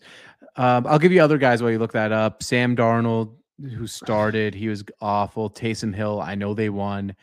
Um, but he had a QBR of 38, but he didn't throw any picks. I mean, it's either Sam Darnold or Tim Boyle. There's that when it boils down to the bottom of it. Get it? I, um, get, I get it. or, yes. or, or G- Drew Lock, I guess, even though he actually had an okay game as far as stats, but the teams lost 13 to 34. So Jared Goff, sorry, now I'm looking at like actually what happened. Jared Goff played in the win against the Cardinals, right? So Mhm. that was so he's missed two games. Two games. Yeah, I don't that's not fair yet. We already have Okay. Mike Glennon backup who's played a couple games. I don't want to I don't want to go with another just guy who's going to not he might not have the job in like 24 hours. Okay, why don't we just go with Sam Darnold? He sucks. Sam Darnold does suck. Ta Taylor Heinicke's maybe getting there. You know, at the end of the season, but Sam Darnold's probably the move. You can't take anyone from the Bears, right? Because every week it's either like Nick Foles or Andy Dalton or Justin Fields. Yeah, and I'm looking. I'm just trying to look it through all the names. Like, there's nobody else. Like, I guess you could. Nobody on the like Teddy Bridgewater or Drew Lock aren't that bad. Um, Baker Mayfield, as bad as he's been, it's not even comparable to Sam Darnold. Like Sam Darnold's gonna like not have a job. Baker's gonna have a job. So I think the answer is Sam Darnold or Cam Newton. Well, last week we did Panthers quarterbacks. Yeah, but I mean, Cam Newton didn't even get a passing attempt this game. So Did he not get I just looked. one? At, no, I just checked it well uh, half a second ago. So it's, it has to be Sam Darnold. Okay. And uh shout out to Cam Newton. You probably watched the last of him if you guys like. him, Yeah. so just letting you know. So he didn't have the like the Big Ben uh, farewell, but that's Uh, fine. Back. Yeah. back to losing. Sorry. I actually like Cam Newton. I feel bad. I do too. I don't feel bad, but he has like a hundred million in the bank. I more feel bad that like his arm shot. Like I, I feel like it's it just sucks. Like he went from a generational talent to just like your body gave up on you. Yeah, it's kind of weird because like he's one of those guys. Like let's say Big Ben, we said he didn't take care of his body. And I'll make this as quick as possible because I really don't need to go back. To I know what you're gonna say. Cam Newton takes care of himself hella with food. yeah, everything. it's just injuries and shoulder shot. Yeah, it's awful. Well, I'm going to read those off for us. We got Joe Burrow, Aaron Rodgers, and Tom Brady as our kings. And we have Mike Glennon, Trevor Lawrence, and Sam Darnold as our three stooges of NFL quarterbacks this week, George. Um, one more week for them, and then we'll do some. We can maybe like we'll figure out like a playoff edition one to keep it. Going. Yeah, we'll find something fun for the playoffs. yeah, or maybe we'll just like pick the, the like the one every week. Yeah. You know, like like, that. the one stooge quarterback of the playoff weekend and the one king. Yeah. Some, something be- like that. We'll figure something Yeah. out cool. We'll figure it out. Do we have anything else, or is that all for today? That's all for today. Um, until we get to the bonus episode. So excited for that. All right. Next up is going to be the bonus episode of the 10 craziest athletes. And we're probably missing some. So these are just the list we came up with in no particular order. So for those, if you want to listen to that, uh, stay tuned. And uh, it's our bonus episode. And uh, let us know if we missed any. But until then, George, you know what we like to say. This is the Sports on Tap. And cheers to sports. Thanks for listening, y'all.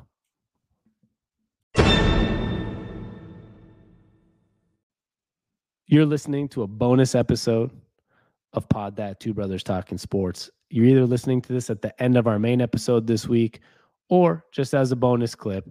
Um, and this is going to be the 10 craziest, nutty, whatever you want to call it, athletes of all time. And I'm Sammy. And I'm George. Welcome to the greatest show in podcasting. Boom.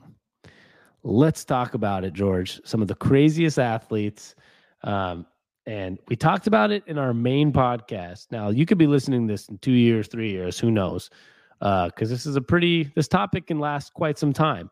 But the reason this was brought up are the 10 craziest athletes um, was this is the weekend that Antonio Brown went crazy for the 17th time, but this time, probably for the last time on an NFL field, taking his shirt off. doing jumping jacks in the end zone and walking off uh, the field in New York. So I guess we start with Antonio Brown uh, as one of the 10 craziest athletes of all time, George. Yes, absolutely. And it kind of sparked me into creating what I'm going to be calling from now on the Antonio Brownometer. Anytime someone goes crazy, I'm going to rate it from one to Antonio Brown. Is he 10?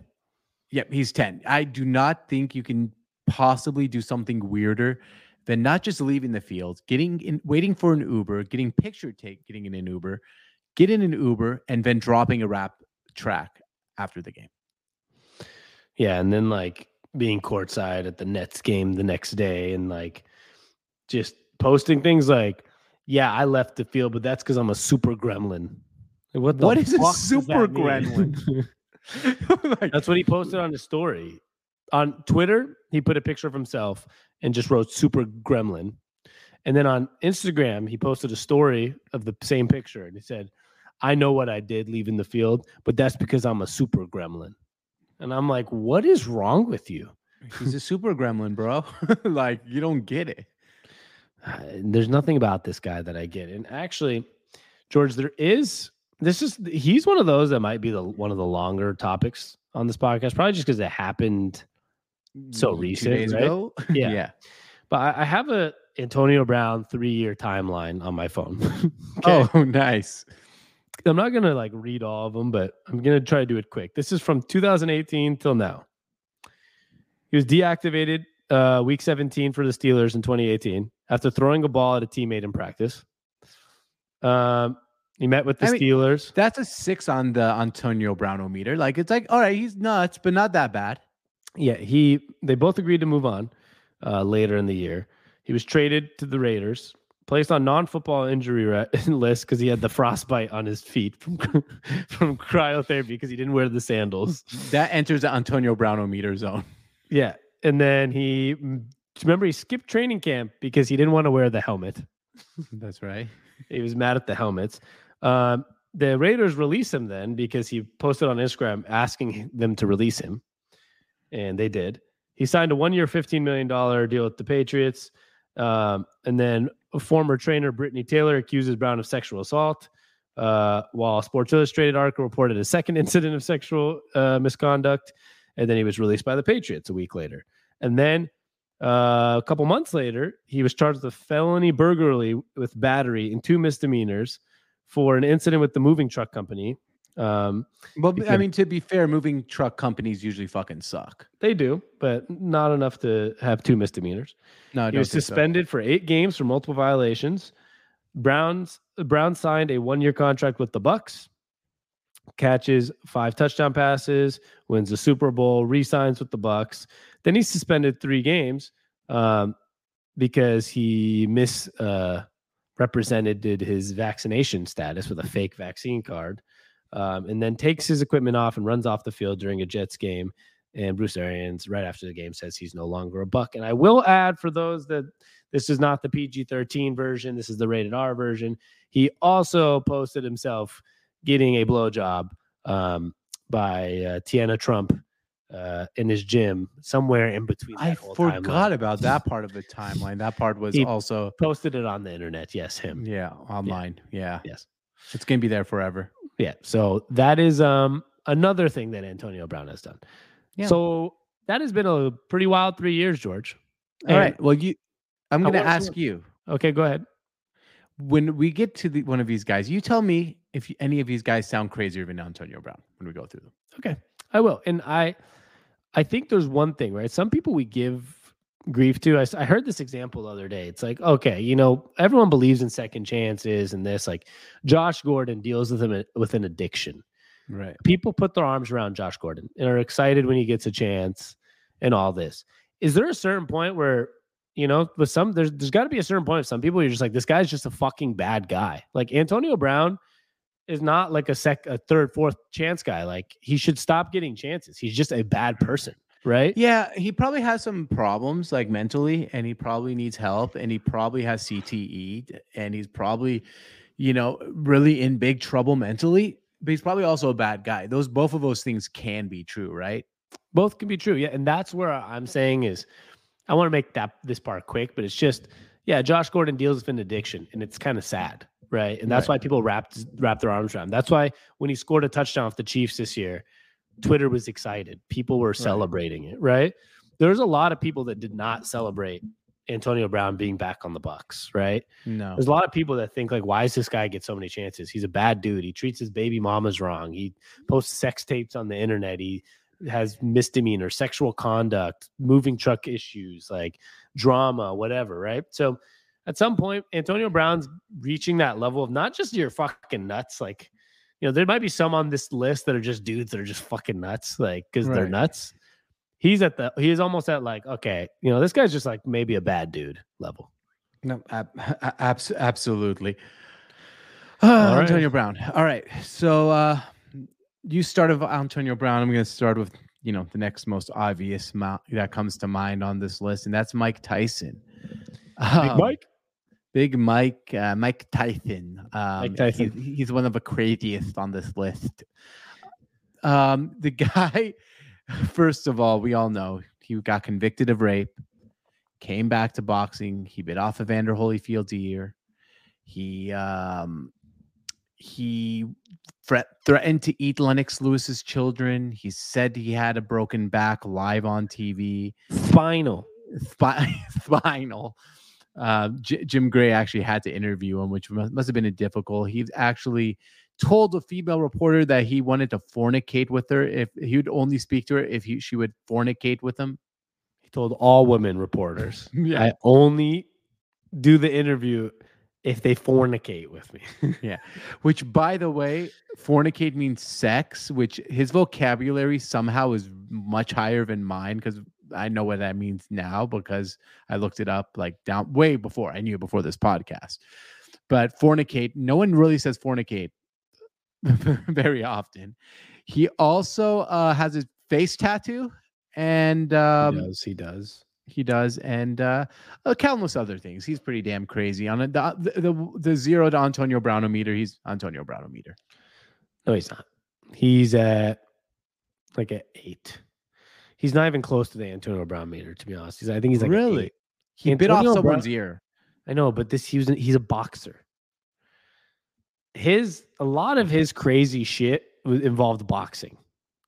Okay, this is a very lot fair. of Antonio Brown's crazy shit involves misdemeanors, battery, uh, sex tapes, walking off the field with his shirt off. That's not even in the game of football. Like, Right. I just feel like a lot of Antonio Brown's surpasses the sport. Mike Tyson's stuff that surpassed the, support, the the sport was mostly like verbal things, like telling girls he'd like to fornicate with him um, in interviews. But he's not. I don't think he necessarily has as much of the bat. He's not like right now. He does a lot of podcasts, and people kind of love the new Mike Tyson. Mhm. I don't really think Antonio Brown has that part to him. Where a lot of people like still think he's awesome and fun. There's a No, lot I, people I, I like- see exactly what you're saying, and. I, I do agree with this. there's not many people that reach the Antonio Brown meter. That's why it's an Antonio Brown meter. So like he has to. So I put Tyson at an eight personally. All right, who's no, who's next on the third? Well, I, I want to say something about Mike Tyson really. Oh, yeah, more about Mike Tyson. All right, let's see what you got. I, I just my thing with Mike Tyson. I think it's what's the best way to put it.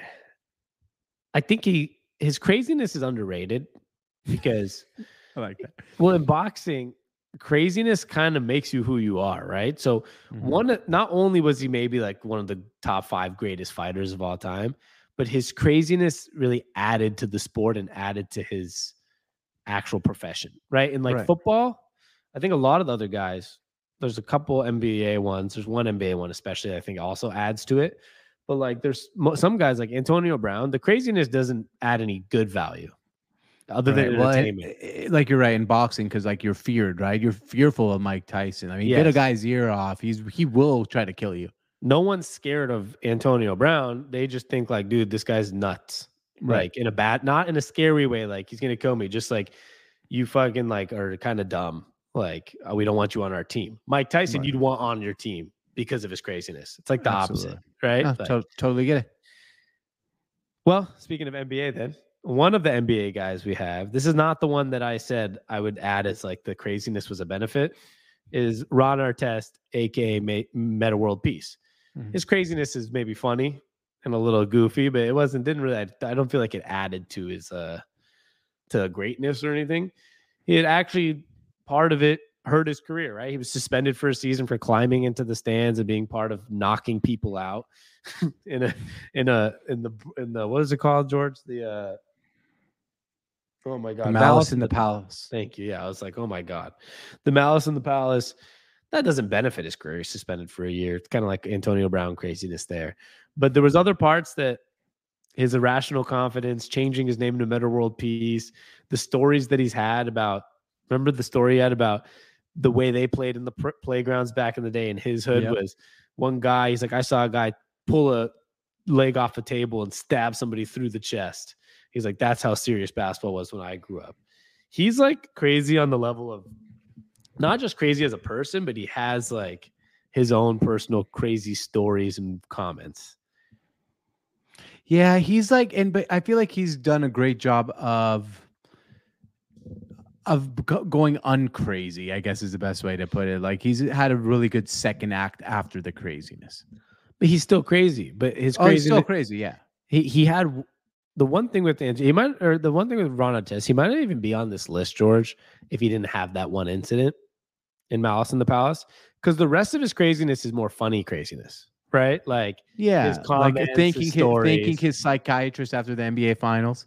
Yes. And like, you know, like telling the stories like, I can't believe Kobe passed me the ball. He passed me the ball. And like telling those stories. And like, remember the story about like some girl was interviewing him and asked him about like something and they like got into his, oh, would you like to be called Metta World Peace or Ron Artest? And he's like, you know what I find crazy is that like babies are born without teeth.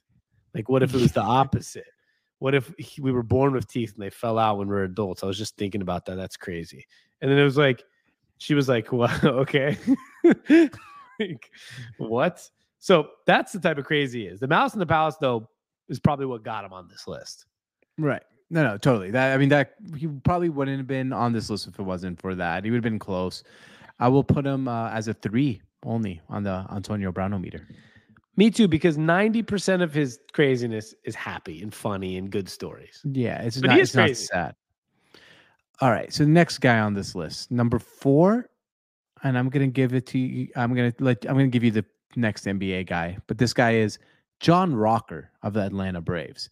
Now, you might have been too young to remember John Rocker. Do you remember him well, Sammy? No, I don't even know who that is. So you need to give me some backstory. Why? All right. crazy. So, so John Rocker was an Atlanta Braves closer, and he hated New York for some reason. Just hated New York. But he was like, you watched the HBO show with the the baseball pitcher, uh, East Eastbound and Down. You know the answer to that. Yes, uh, it was more for everyone listening to the podcast, not not just you. Well, you could have said we watch. We both watched Eastbound and Down. Yeah. So he was like the real life Eastbound and Down. This guy was in a lot of trouble.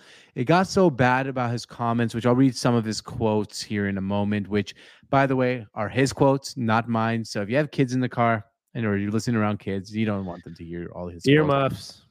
Um, it got so bad that there was security around New York when the Braves wanted to uh, came to play, and they were, literally had people watching the top of the stadium to make sure there was no snipers trying to shoot him. Um, some of the things he said about New York and Sports nut. Illustrated was the biggest thing I don't like about New York are the foreigners. You can walk an entire block in Times Square and not hear anybody speaking English.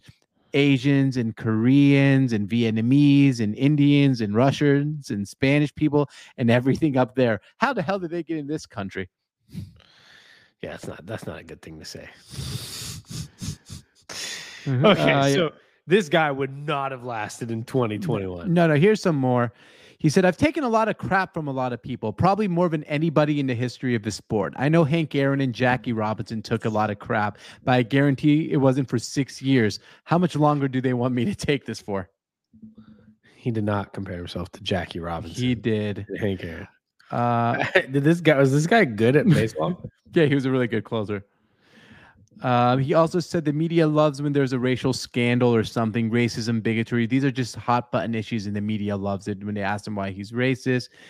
Um, Why he's racist? yeah, there he was. so he's really, like confirming he's racist. Yeah, yeah. When they asked him about like why they, he wasn't confirming he's racist, but he's like, "Oh, are you racist?" Like, "Oh, people just really like, you know, to make a big deal out of things like this." Um, a lot of different things. You can read more about him, and he just hates New York, and he says that, uh, you know, he made a comment about gays, and only gays can have AIDS. So if anyone has AIDS, they must be gay. George, Yep. I think there's a fire alarm going off. So give me one second. All right. Did you hear that? yeah, I was wondering what that was. It's probably like one of the neighbors. It's not here.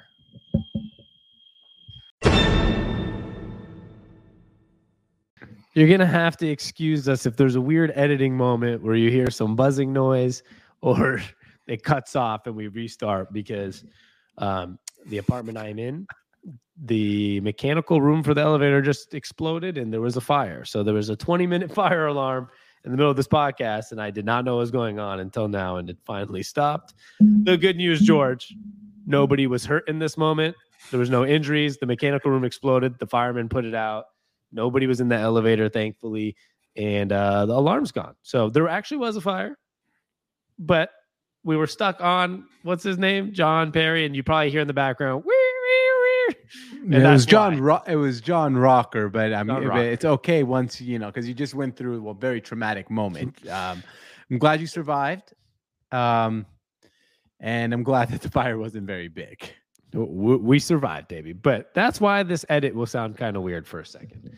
But we're back, baby. And John All right. Rocker it is. John Rocker it is. So you probably heard part of the stuff of John Rocker. So I hear I'm I'm gonna go through his like main quote from Sports Illustrated that really got everyone fired up. Once again, his words, not mine. Kids in the background probably don't need them to be listening to this. Um, and then also after that, he was on a Reddit uh, Ask Me Anything, and he had some great responses about uh, a couple years ago. So you want to also hear about those. So the biggest thing and the biggest controversy what made him the most hated man in sports in New York when the Braves were heading into town. In an interview in Sports Illustrated, he said he said they asked him, "Why do you hate playing in New York?" New York, he said. Imagine having to take the number seven train to the ballpark, looking like you're riding through Beirut, next to some kid with purple hair, next to some queer with AIDS, right next to some dude who's just got out of jail for the fourth time, right next to some 20 year old mom of four kids. New York is depressing. Damn. This guy, I'm telling you, he would not be surviving in this uh in this time. I mean, he's only 40 something, so I wonder he's 47. Uh, he uh, was he has a Instagram. I really wonder if he has a Twitter because that place is probably volatile. Yes, absolutely. Are you ready for some of his uh his responses on Reddit? What do you mean some of his responses on Reddit? Well, because he had a Reddit Ask Me Anything where he hosted like a Reddit chat room and people could ask him anything. Okay, okay.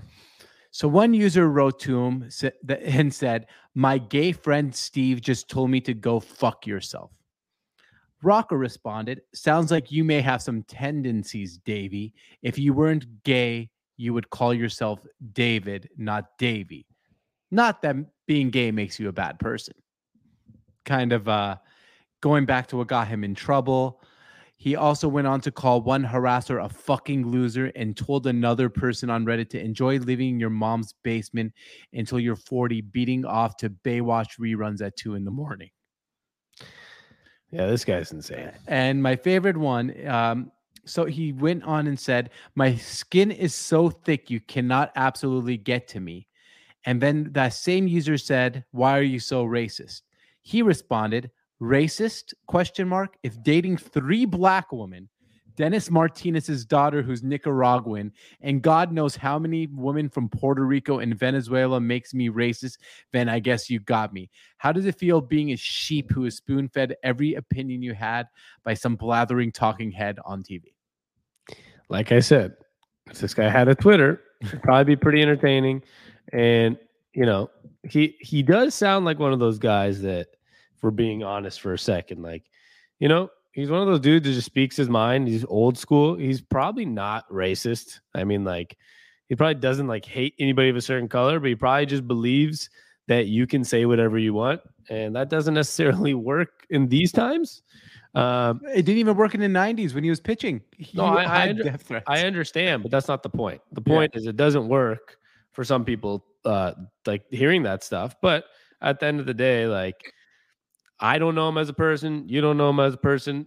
For all we know, he might be a guy that's not racist and the people around him doesn't think he is, but he's just one of those that lives in these lives in these times where you can't say these type of things because when you do, the first thought for people are gonna have is that you're racist. Yeah, and I want some truth serum to the guy who wrote uh, all the episodes for Eastbound and Downs, the writers for that show. I want to know if it, it does portray John Rocker in real life on purpose.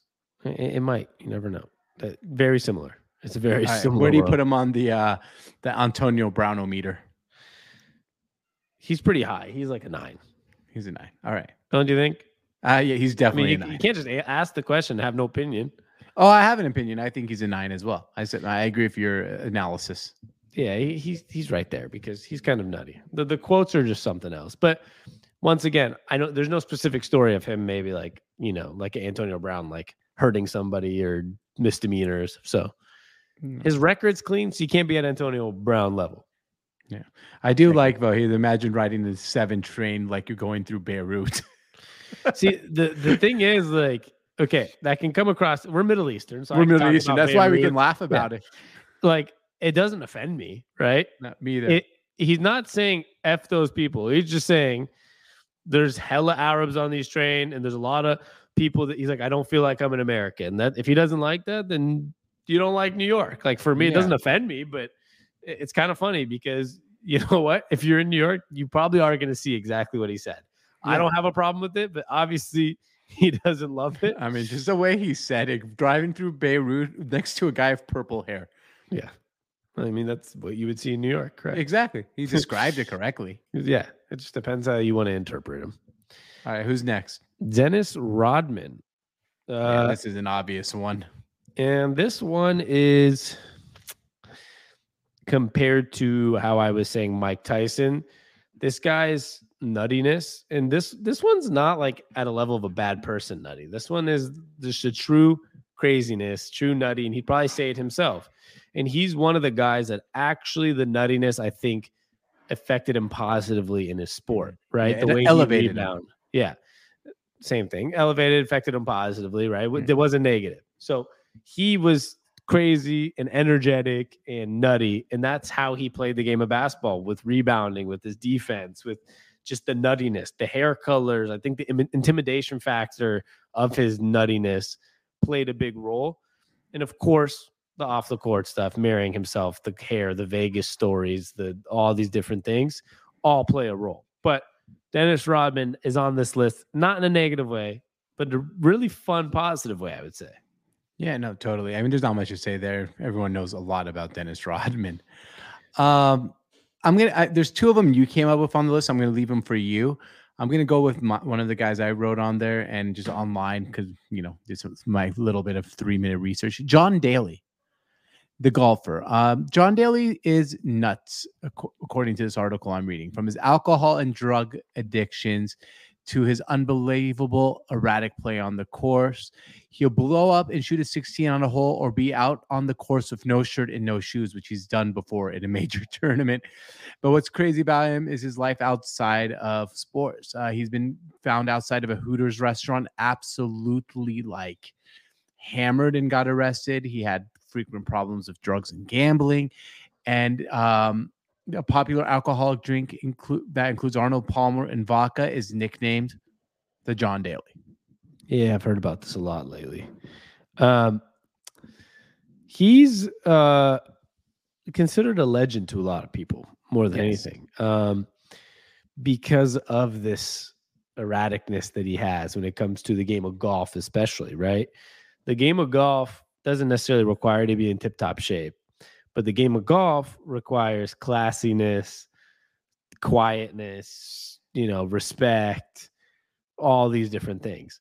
But he does the opposite. He's loud, he drinks, he smokes, he, you know, dresses different, acts different. He has a whole nother level to it. And there's something about that that's perfect, right? When you hear him totally talk agree. about it, he's such a funny, interesting dude. And you know, I, honestly, don't you think the game of golf, and you know, he's obviously not like a Tiger Woods level, right? Winning like Masters. But how cool would it be if somebody was that kind of nutty winning like something like the Masters? It'd be crazy. I'm just checking um, while while we're talking. Has he ever won a major tournament? Because I think John Daly has won a major before, and if he has, that makes it even cooler. So, uh, yeah, he has. He's won uh, the PGA Championship in 1991. He had and tied third for the Masters. So he's actually won a major too, which, like you said, like it's a gentleman's sport, and he's like definitely not the gentleman of the sport. Yeah, it's kind of that like it's one of those weird moments like oh he won a major like the golf community probably some of the golf community probably hated it but the fans probably loved it Yeah, exactly. That's the best way to put it. the pga was not happy No, they would have rather had someone else win than John Daly. All right, who do you got next? um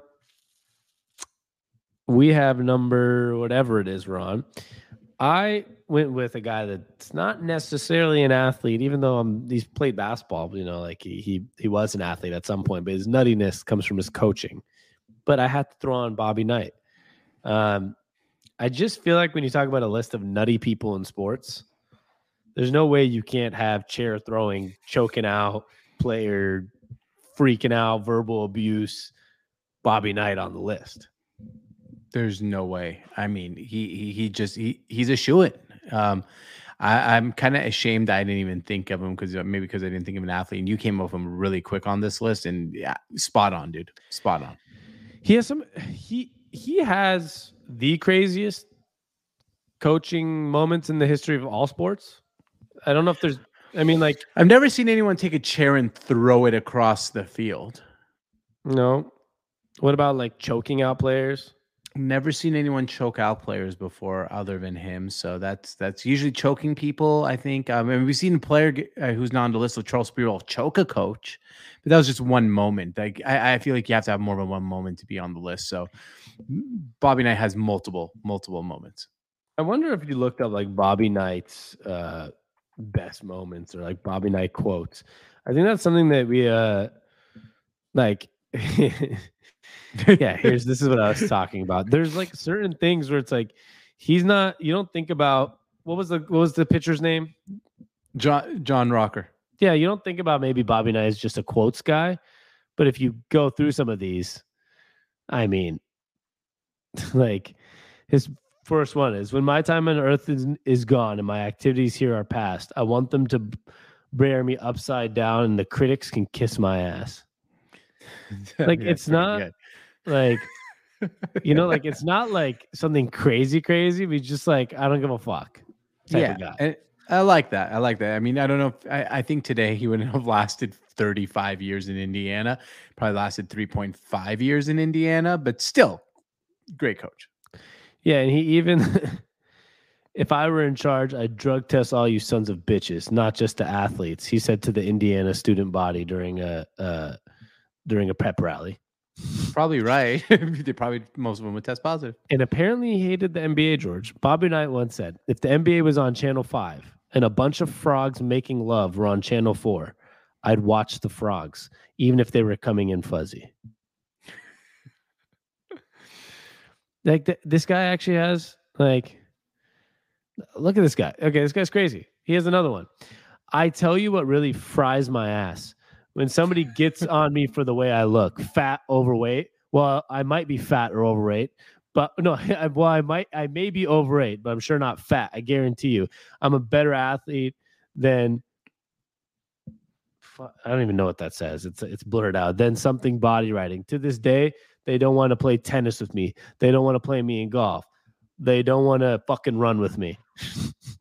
You know, uh, to be fair, God, I actually I had something to say. How did that quote start? Uh, really, if you want, if you, I tell you what really fries my ass. Is that what? Okay, that, that's where I was gonna go.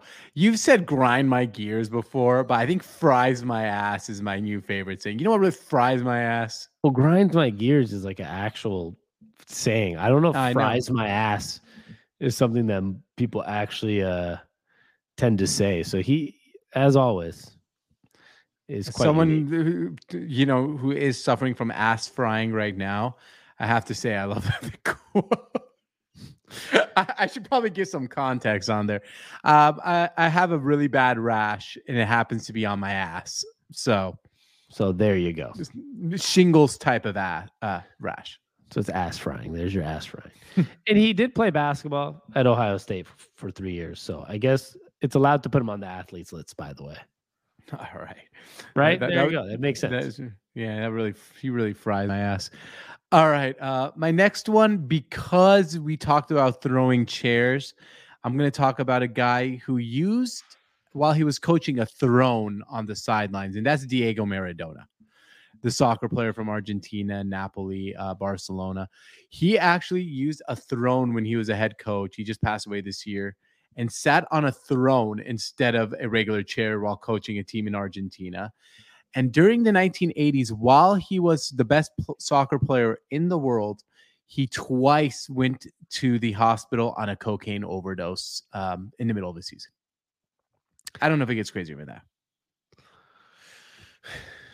Yeah, he. I mean, unfortunately, if you want to get sad, he died because of the same type of shit. Yes, he. I mean, well, they recently. think they actually think there's no no uh, denying or Okay, well, I'll yet. tell you. That's what happened. I mean, like you, you're not a cocaine addict, and then you just die randomly at age 50 without it probably being Yeah. either your brain failing because of the drugs, or because you were doing drugs again. So it probably relates to his his death, unfortunately. Um, his is like kind of sad, but he's crazy at the same It time. is.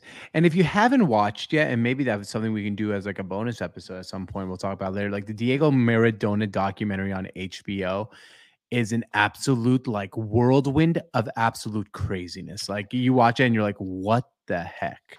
Yeah, well, that's what for him. Like, I don't want it to come across as he's just on the crazy because of a drug addiction. It's not just that, right? no, like, no. you know, this isn't like Josh Gordon where it's like, haha, craziest athlete. Josh Gordon had an addiction like in the NFL. No, this is like, even if you eliminate some of the cocaine stuff, like the guy was just crazy. Like, He, and he he got involved with the Italian mob while he was playing in Italy. yes, he's crazy. Like Yeah. I said, like the guy's just crazy. So he has to fit on this list. Um, he's like a nine as well. There's only one person on this list, maybe two. Um, one male, one female that I think we should leave to the end. That I Mhm. believe will be the two that are maybe on the Antonio Brown o meter because they actually maybe harmed other people. Okay, so I know which two you're talking about. So I'm gonna I'm gonna let you hit your last one, and then we can hit the Okay. last two together. Uh, you hit All right. you, you you hit a uh one of your NFL players. I'll hit the NFL player of mine, and then you can do the final one, which everyone should know what it is, but it's a female. Okay, well, I mean, I guess this one, like, he also physically harmed people too, but Bill Romanows- Romanowski, uh, Romanowski. yeah, hard to say for some reason. Uh, he was one of the most feared and craziest and most hated players to ever play the game. Uh, part of his routine before the game was he would cut the bridge of his nose, like the top of his nose, and that would like get some blood going, so you can feel the blood going on before the game. Um, he got sued by one of his teammates for crushing him in the eye socket because he punched his own teammate in 2003. He's been accused of spitting on people um, in the bottom of piles and trying to bite them will- to make them let go of a ball when it's fumbled so he can recover the fumbles. He he was just a nasty, nasty, nasty guy. And he admitted to taking steroids. Um, a lot of it might have been uh, steroid rage or roid rage, whatever they say. Yeah, he used steroids and human growth hormones.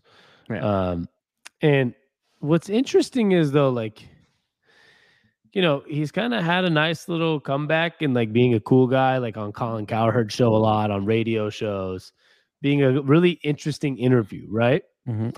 Um, but he's like self-proclaimed crazy, right? Like Yeah. he's one of those like guys that, like are you crazy he'd be like yes um the only problem is like some of the craziness comes of sadness which is like uh the fact that he I, I just looked it up he's had 20 reported just reported concussions during his career right Yeah. um so that's a lot to have reported and there's probably even more that were unreported and as most people fear if you read online is like he's probably one of those most feared with CTE type of situations um but he you know he's one of those like I said self-proclaimed crazy and he kind of like lives up to it in a cool way like when he interviews uh he's been interviewed on like Colin Cowherd show a lot over the last couple years like he comes in hot talking just talking Yeah.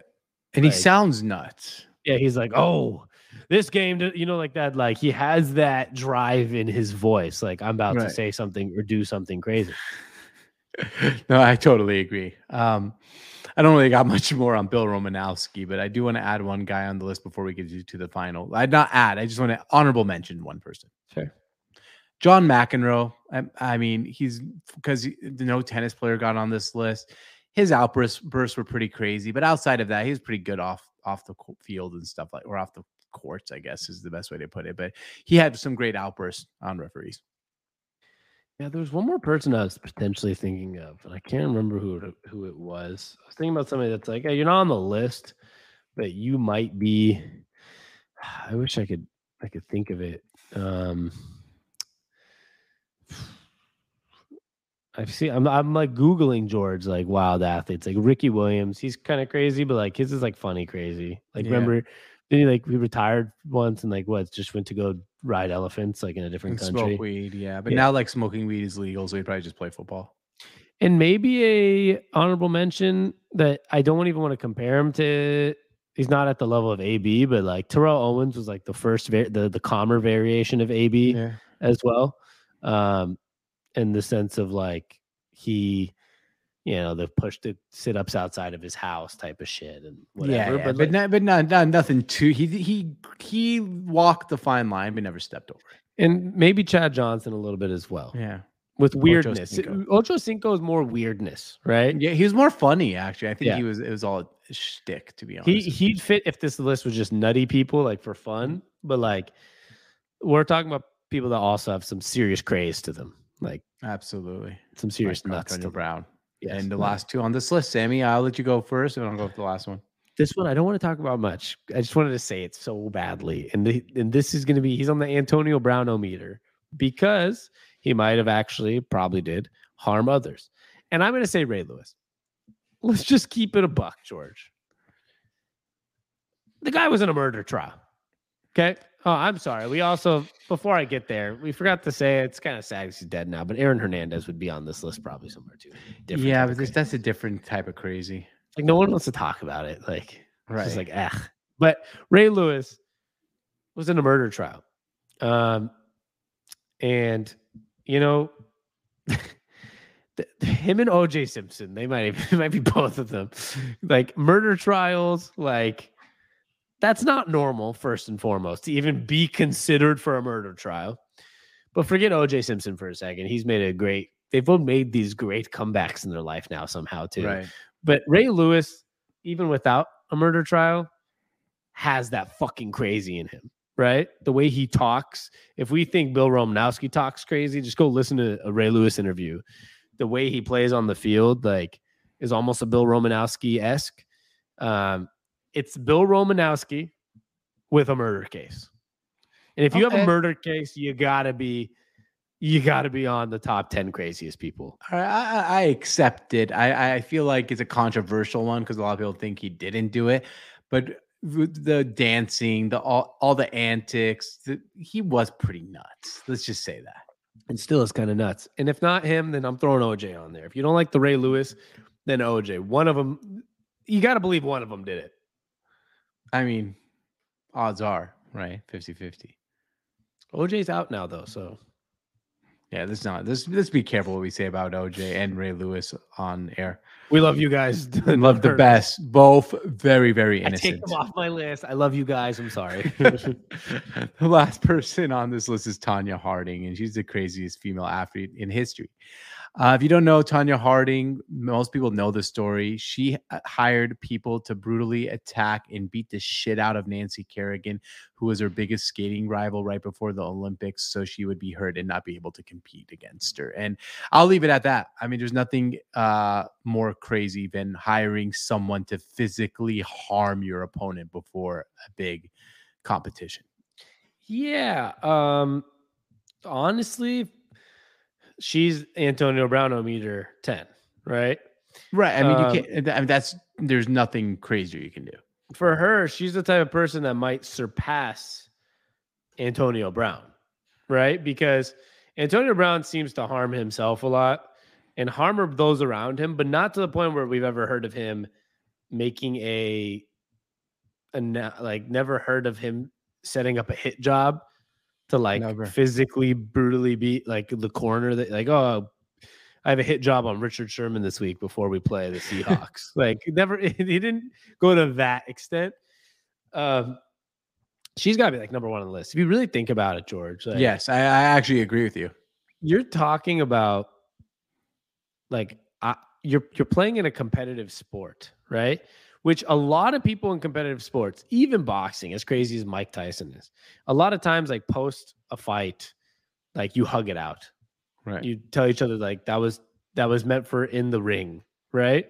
Football, it's usually on the field, off the field, hugs.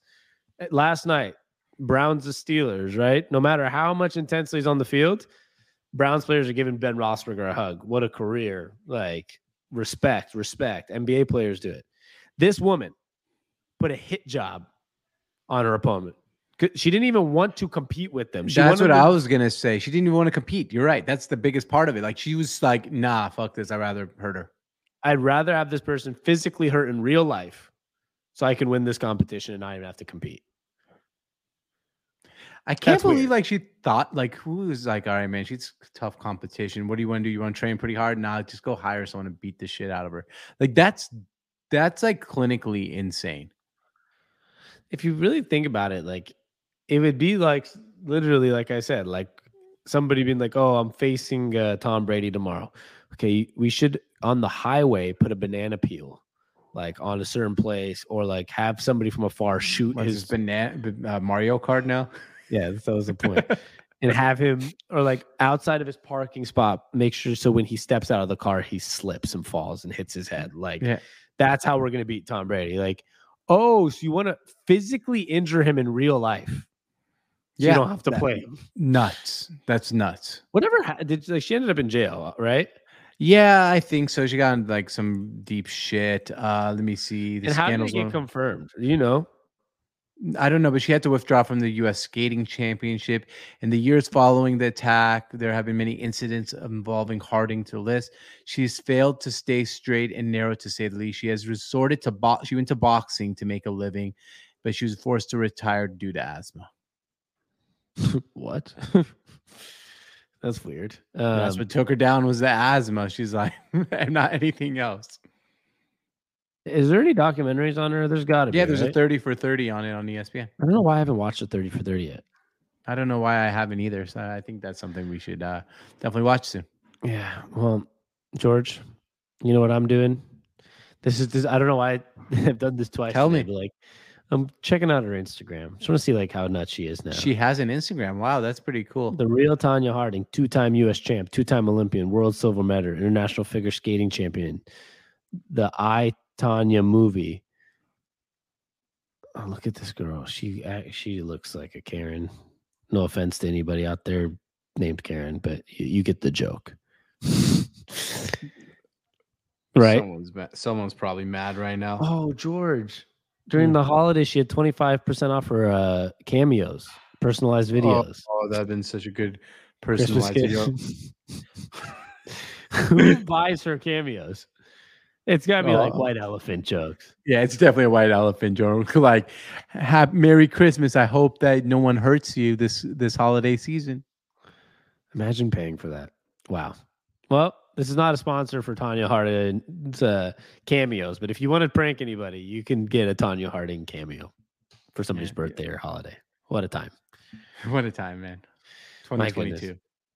Well, that was our 10 plus like five other mentions in between. Craziest athletes, nuttiest, whatever you want to call it, right? I, th- I think insane, insane. Insane. Because some of them are like clinically I like are, like- crazy. Crazy is more Google Googleable. Wow, Googleable. Google, Googleable, Googleable. Googleable. There you go. Sounds like gullible. Um, crazy athletes. That's all we got, I think. Um, this is the first week of 2022. This can be listened to anytime in the next couple of years. So just shouting out 2022. And, uh, you know, if you're listening to this in the future, hopefully there's no more COVID. Um, hopefully we don't get any too many more crazy athletes to add to this list. I don't Hmm. think we need too many of those people in our lives, like ABs. No, Um, no. Maybe so- one day we'll have to add to this, but you never know.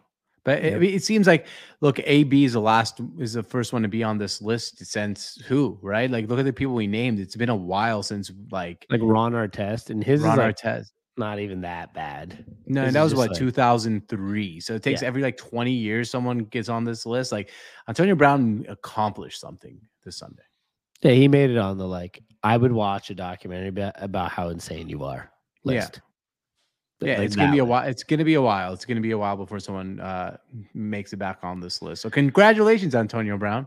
You did. you it. did something that's really hard to do. He's done a lot. Actually, make the NFL win a Super Bowl, get a 17th chance, now take his shirt off and run off a field and make the crazy list. So Yep. he's a lot of accomplishments. But with that said, this is the end of uh, our regular episode, George, and the bonus episode. So whatever you're listening to, we appreciate y'all. Um, and leave us a review on Spotify and on Apple now. You can do it on either one. So go leave us a five star review. Check us out at thesportsontap.com. Check us out at the Sports on Tap um, on all social media and at Pod That on all social media. Um, and you'll find George and I on the bios of of Pod That to find our social media as well. And uh, we appreciate all the support, man. Absolutely. Thank you for so much for listening. And please share this with a friend. Send it to someone.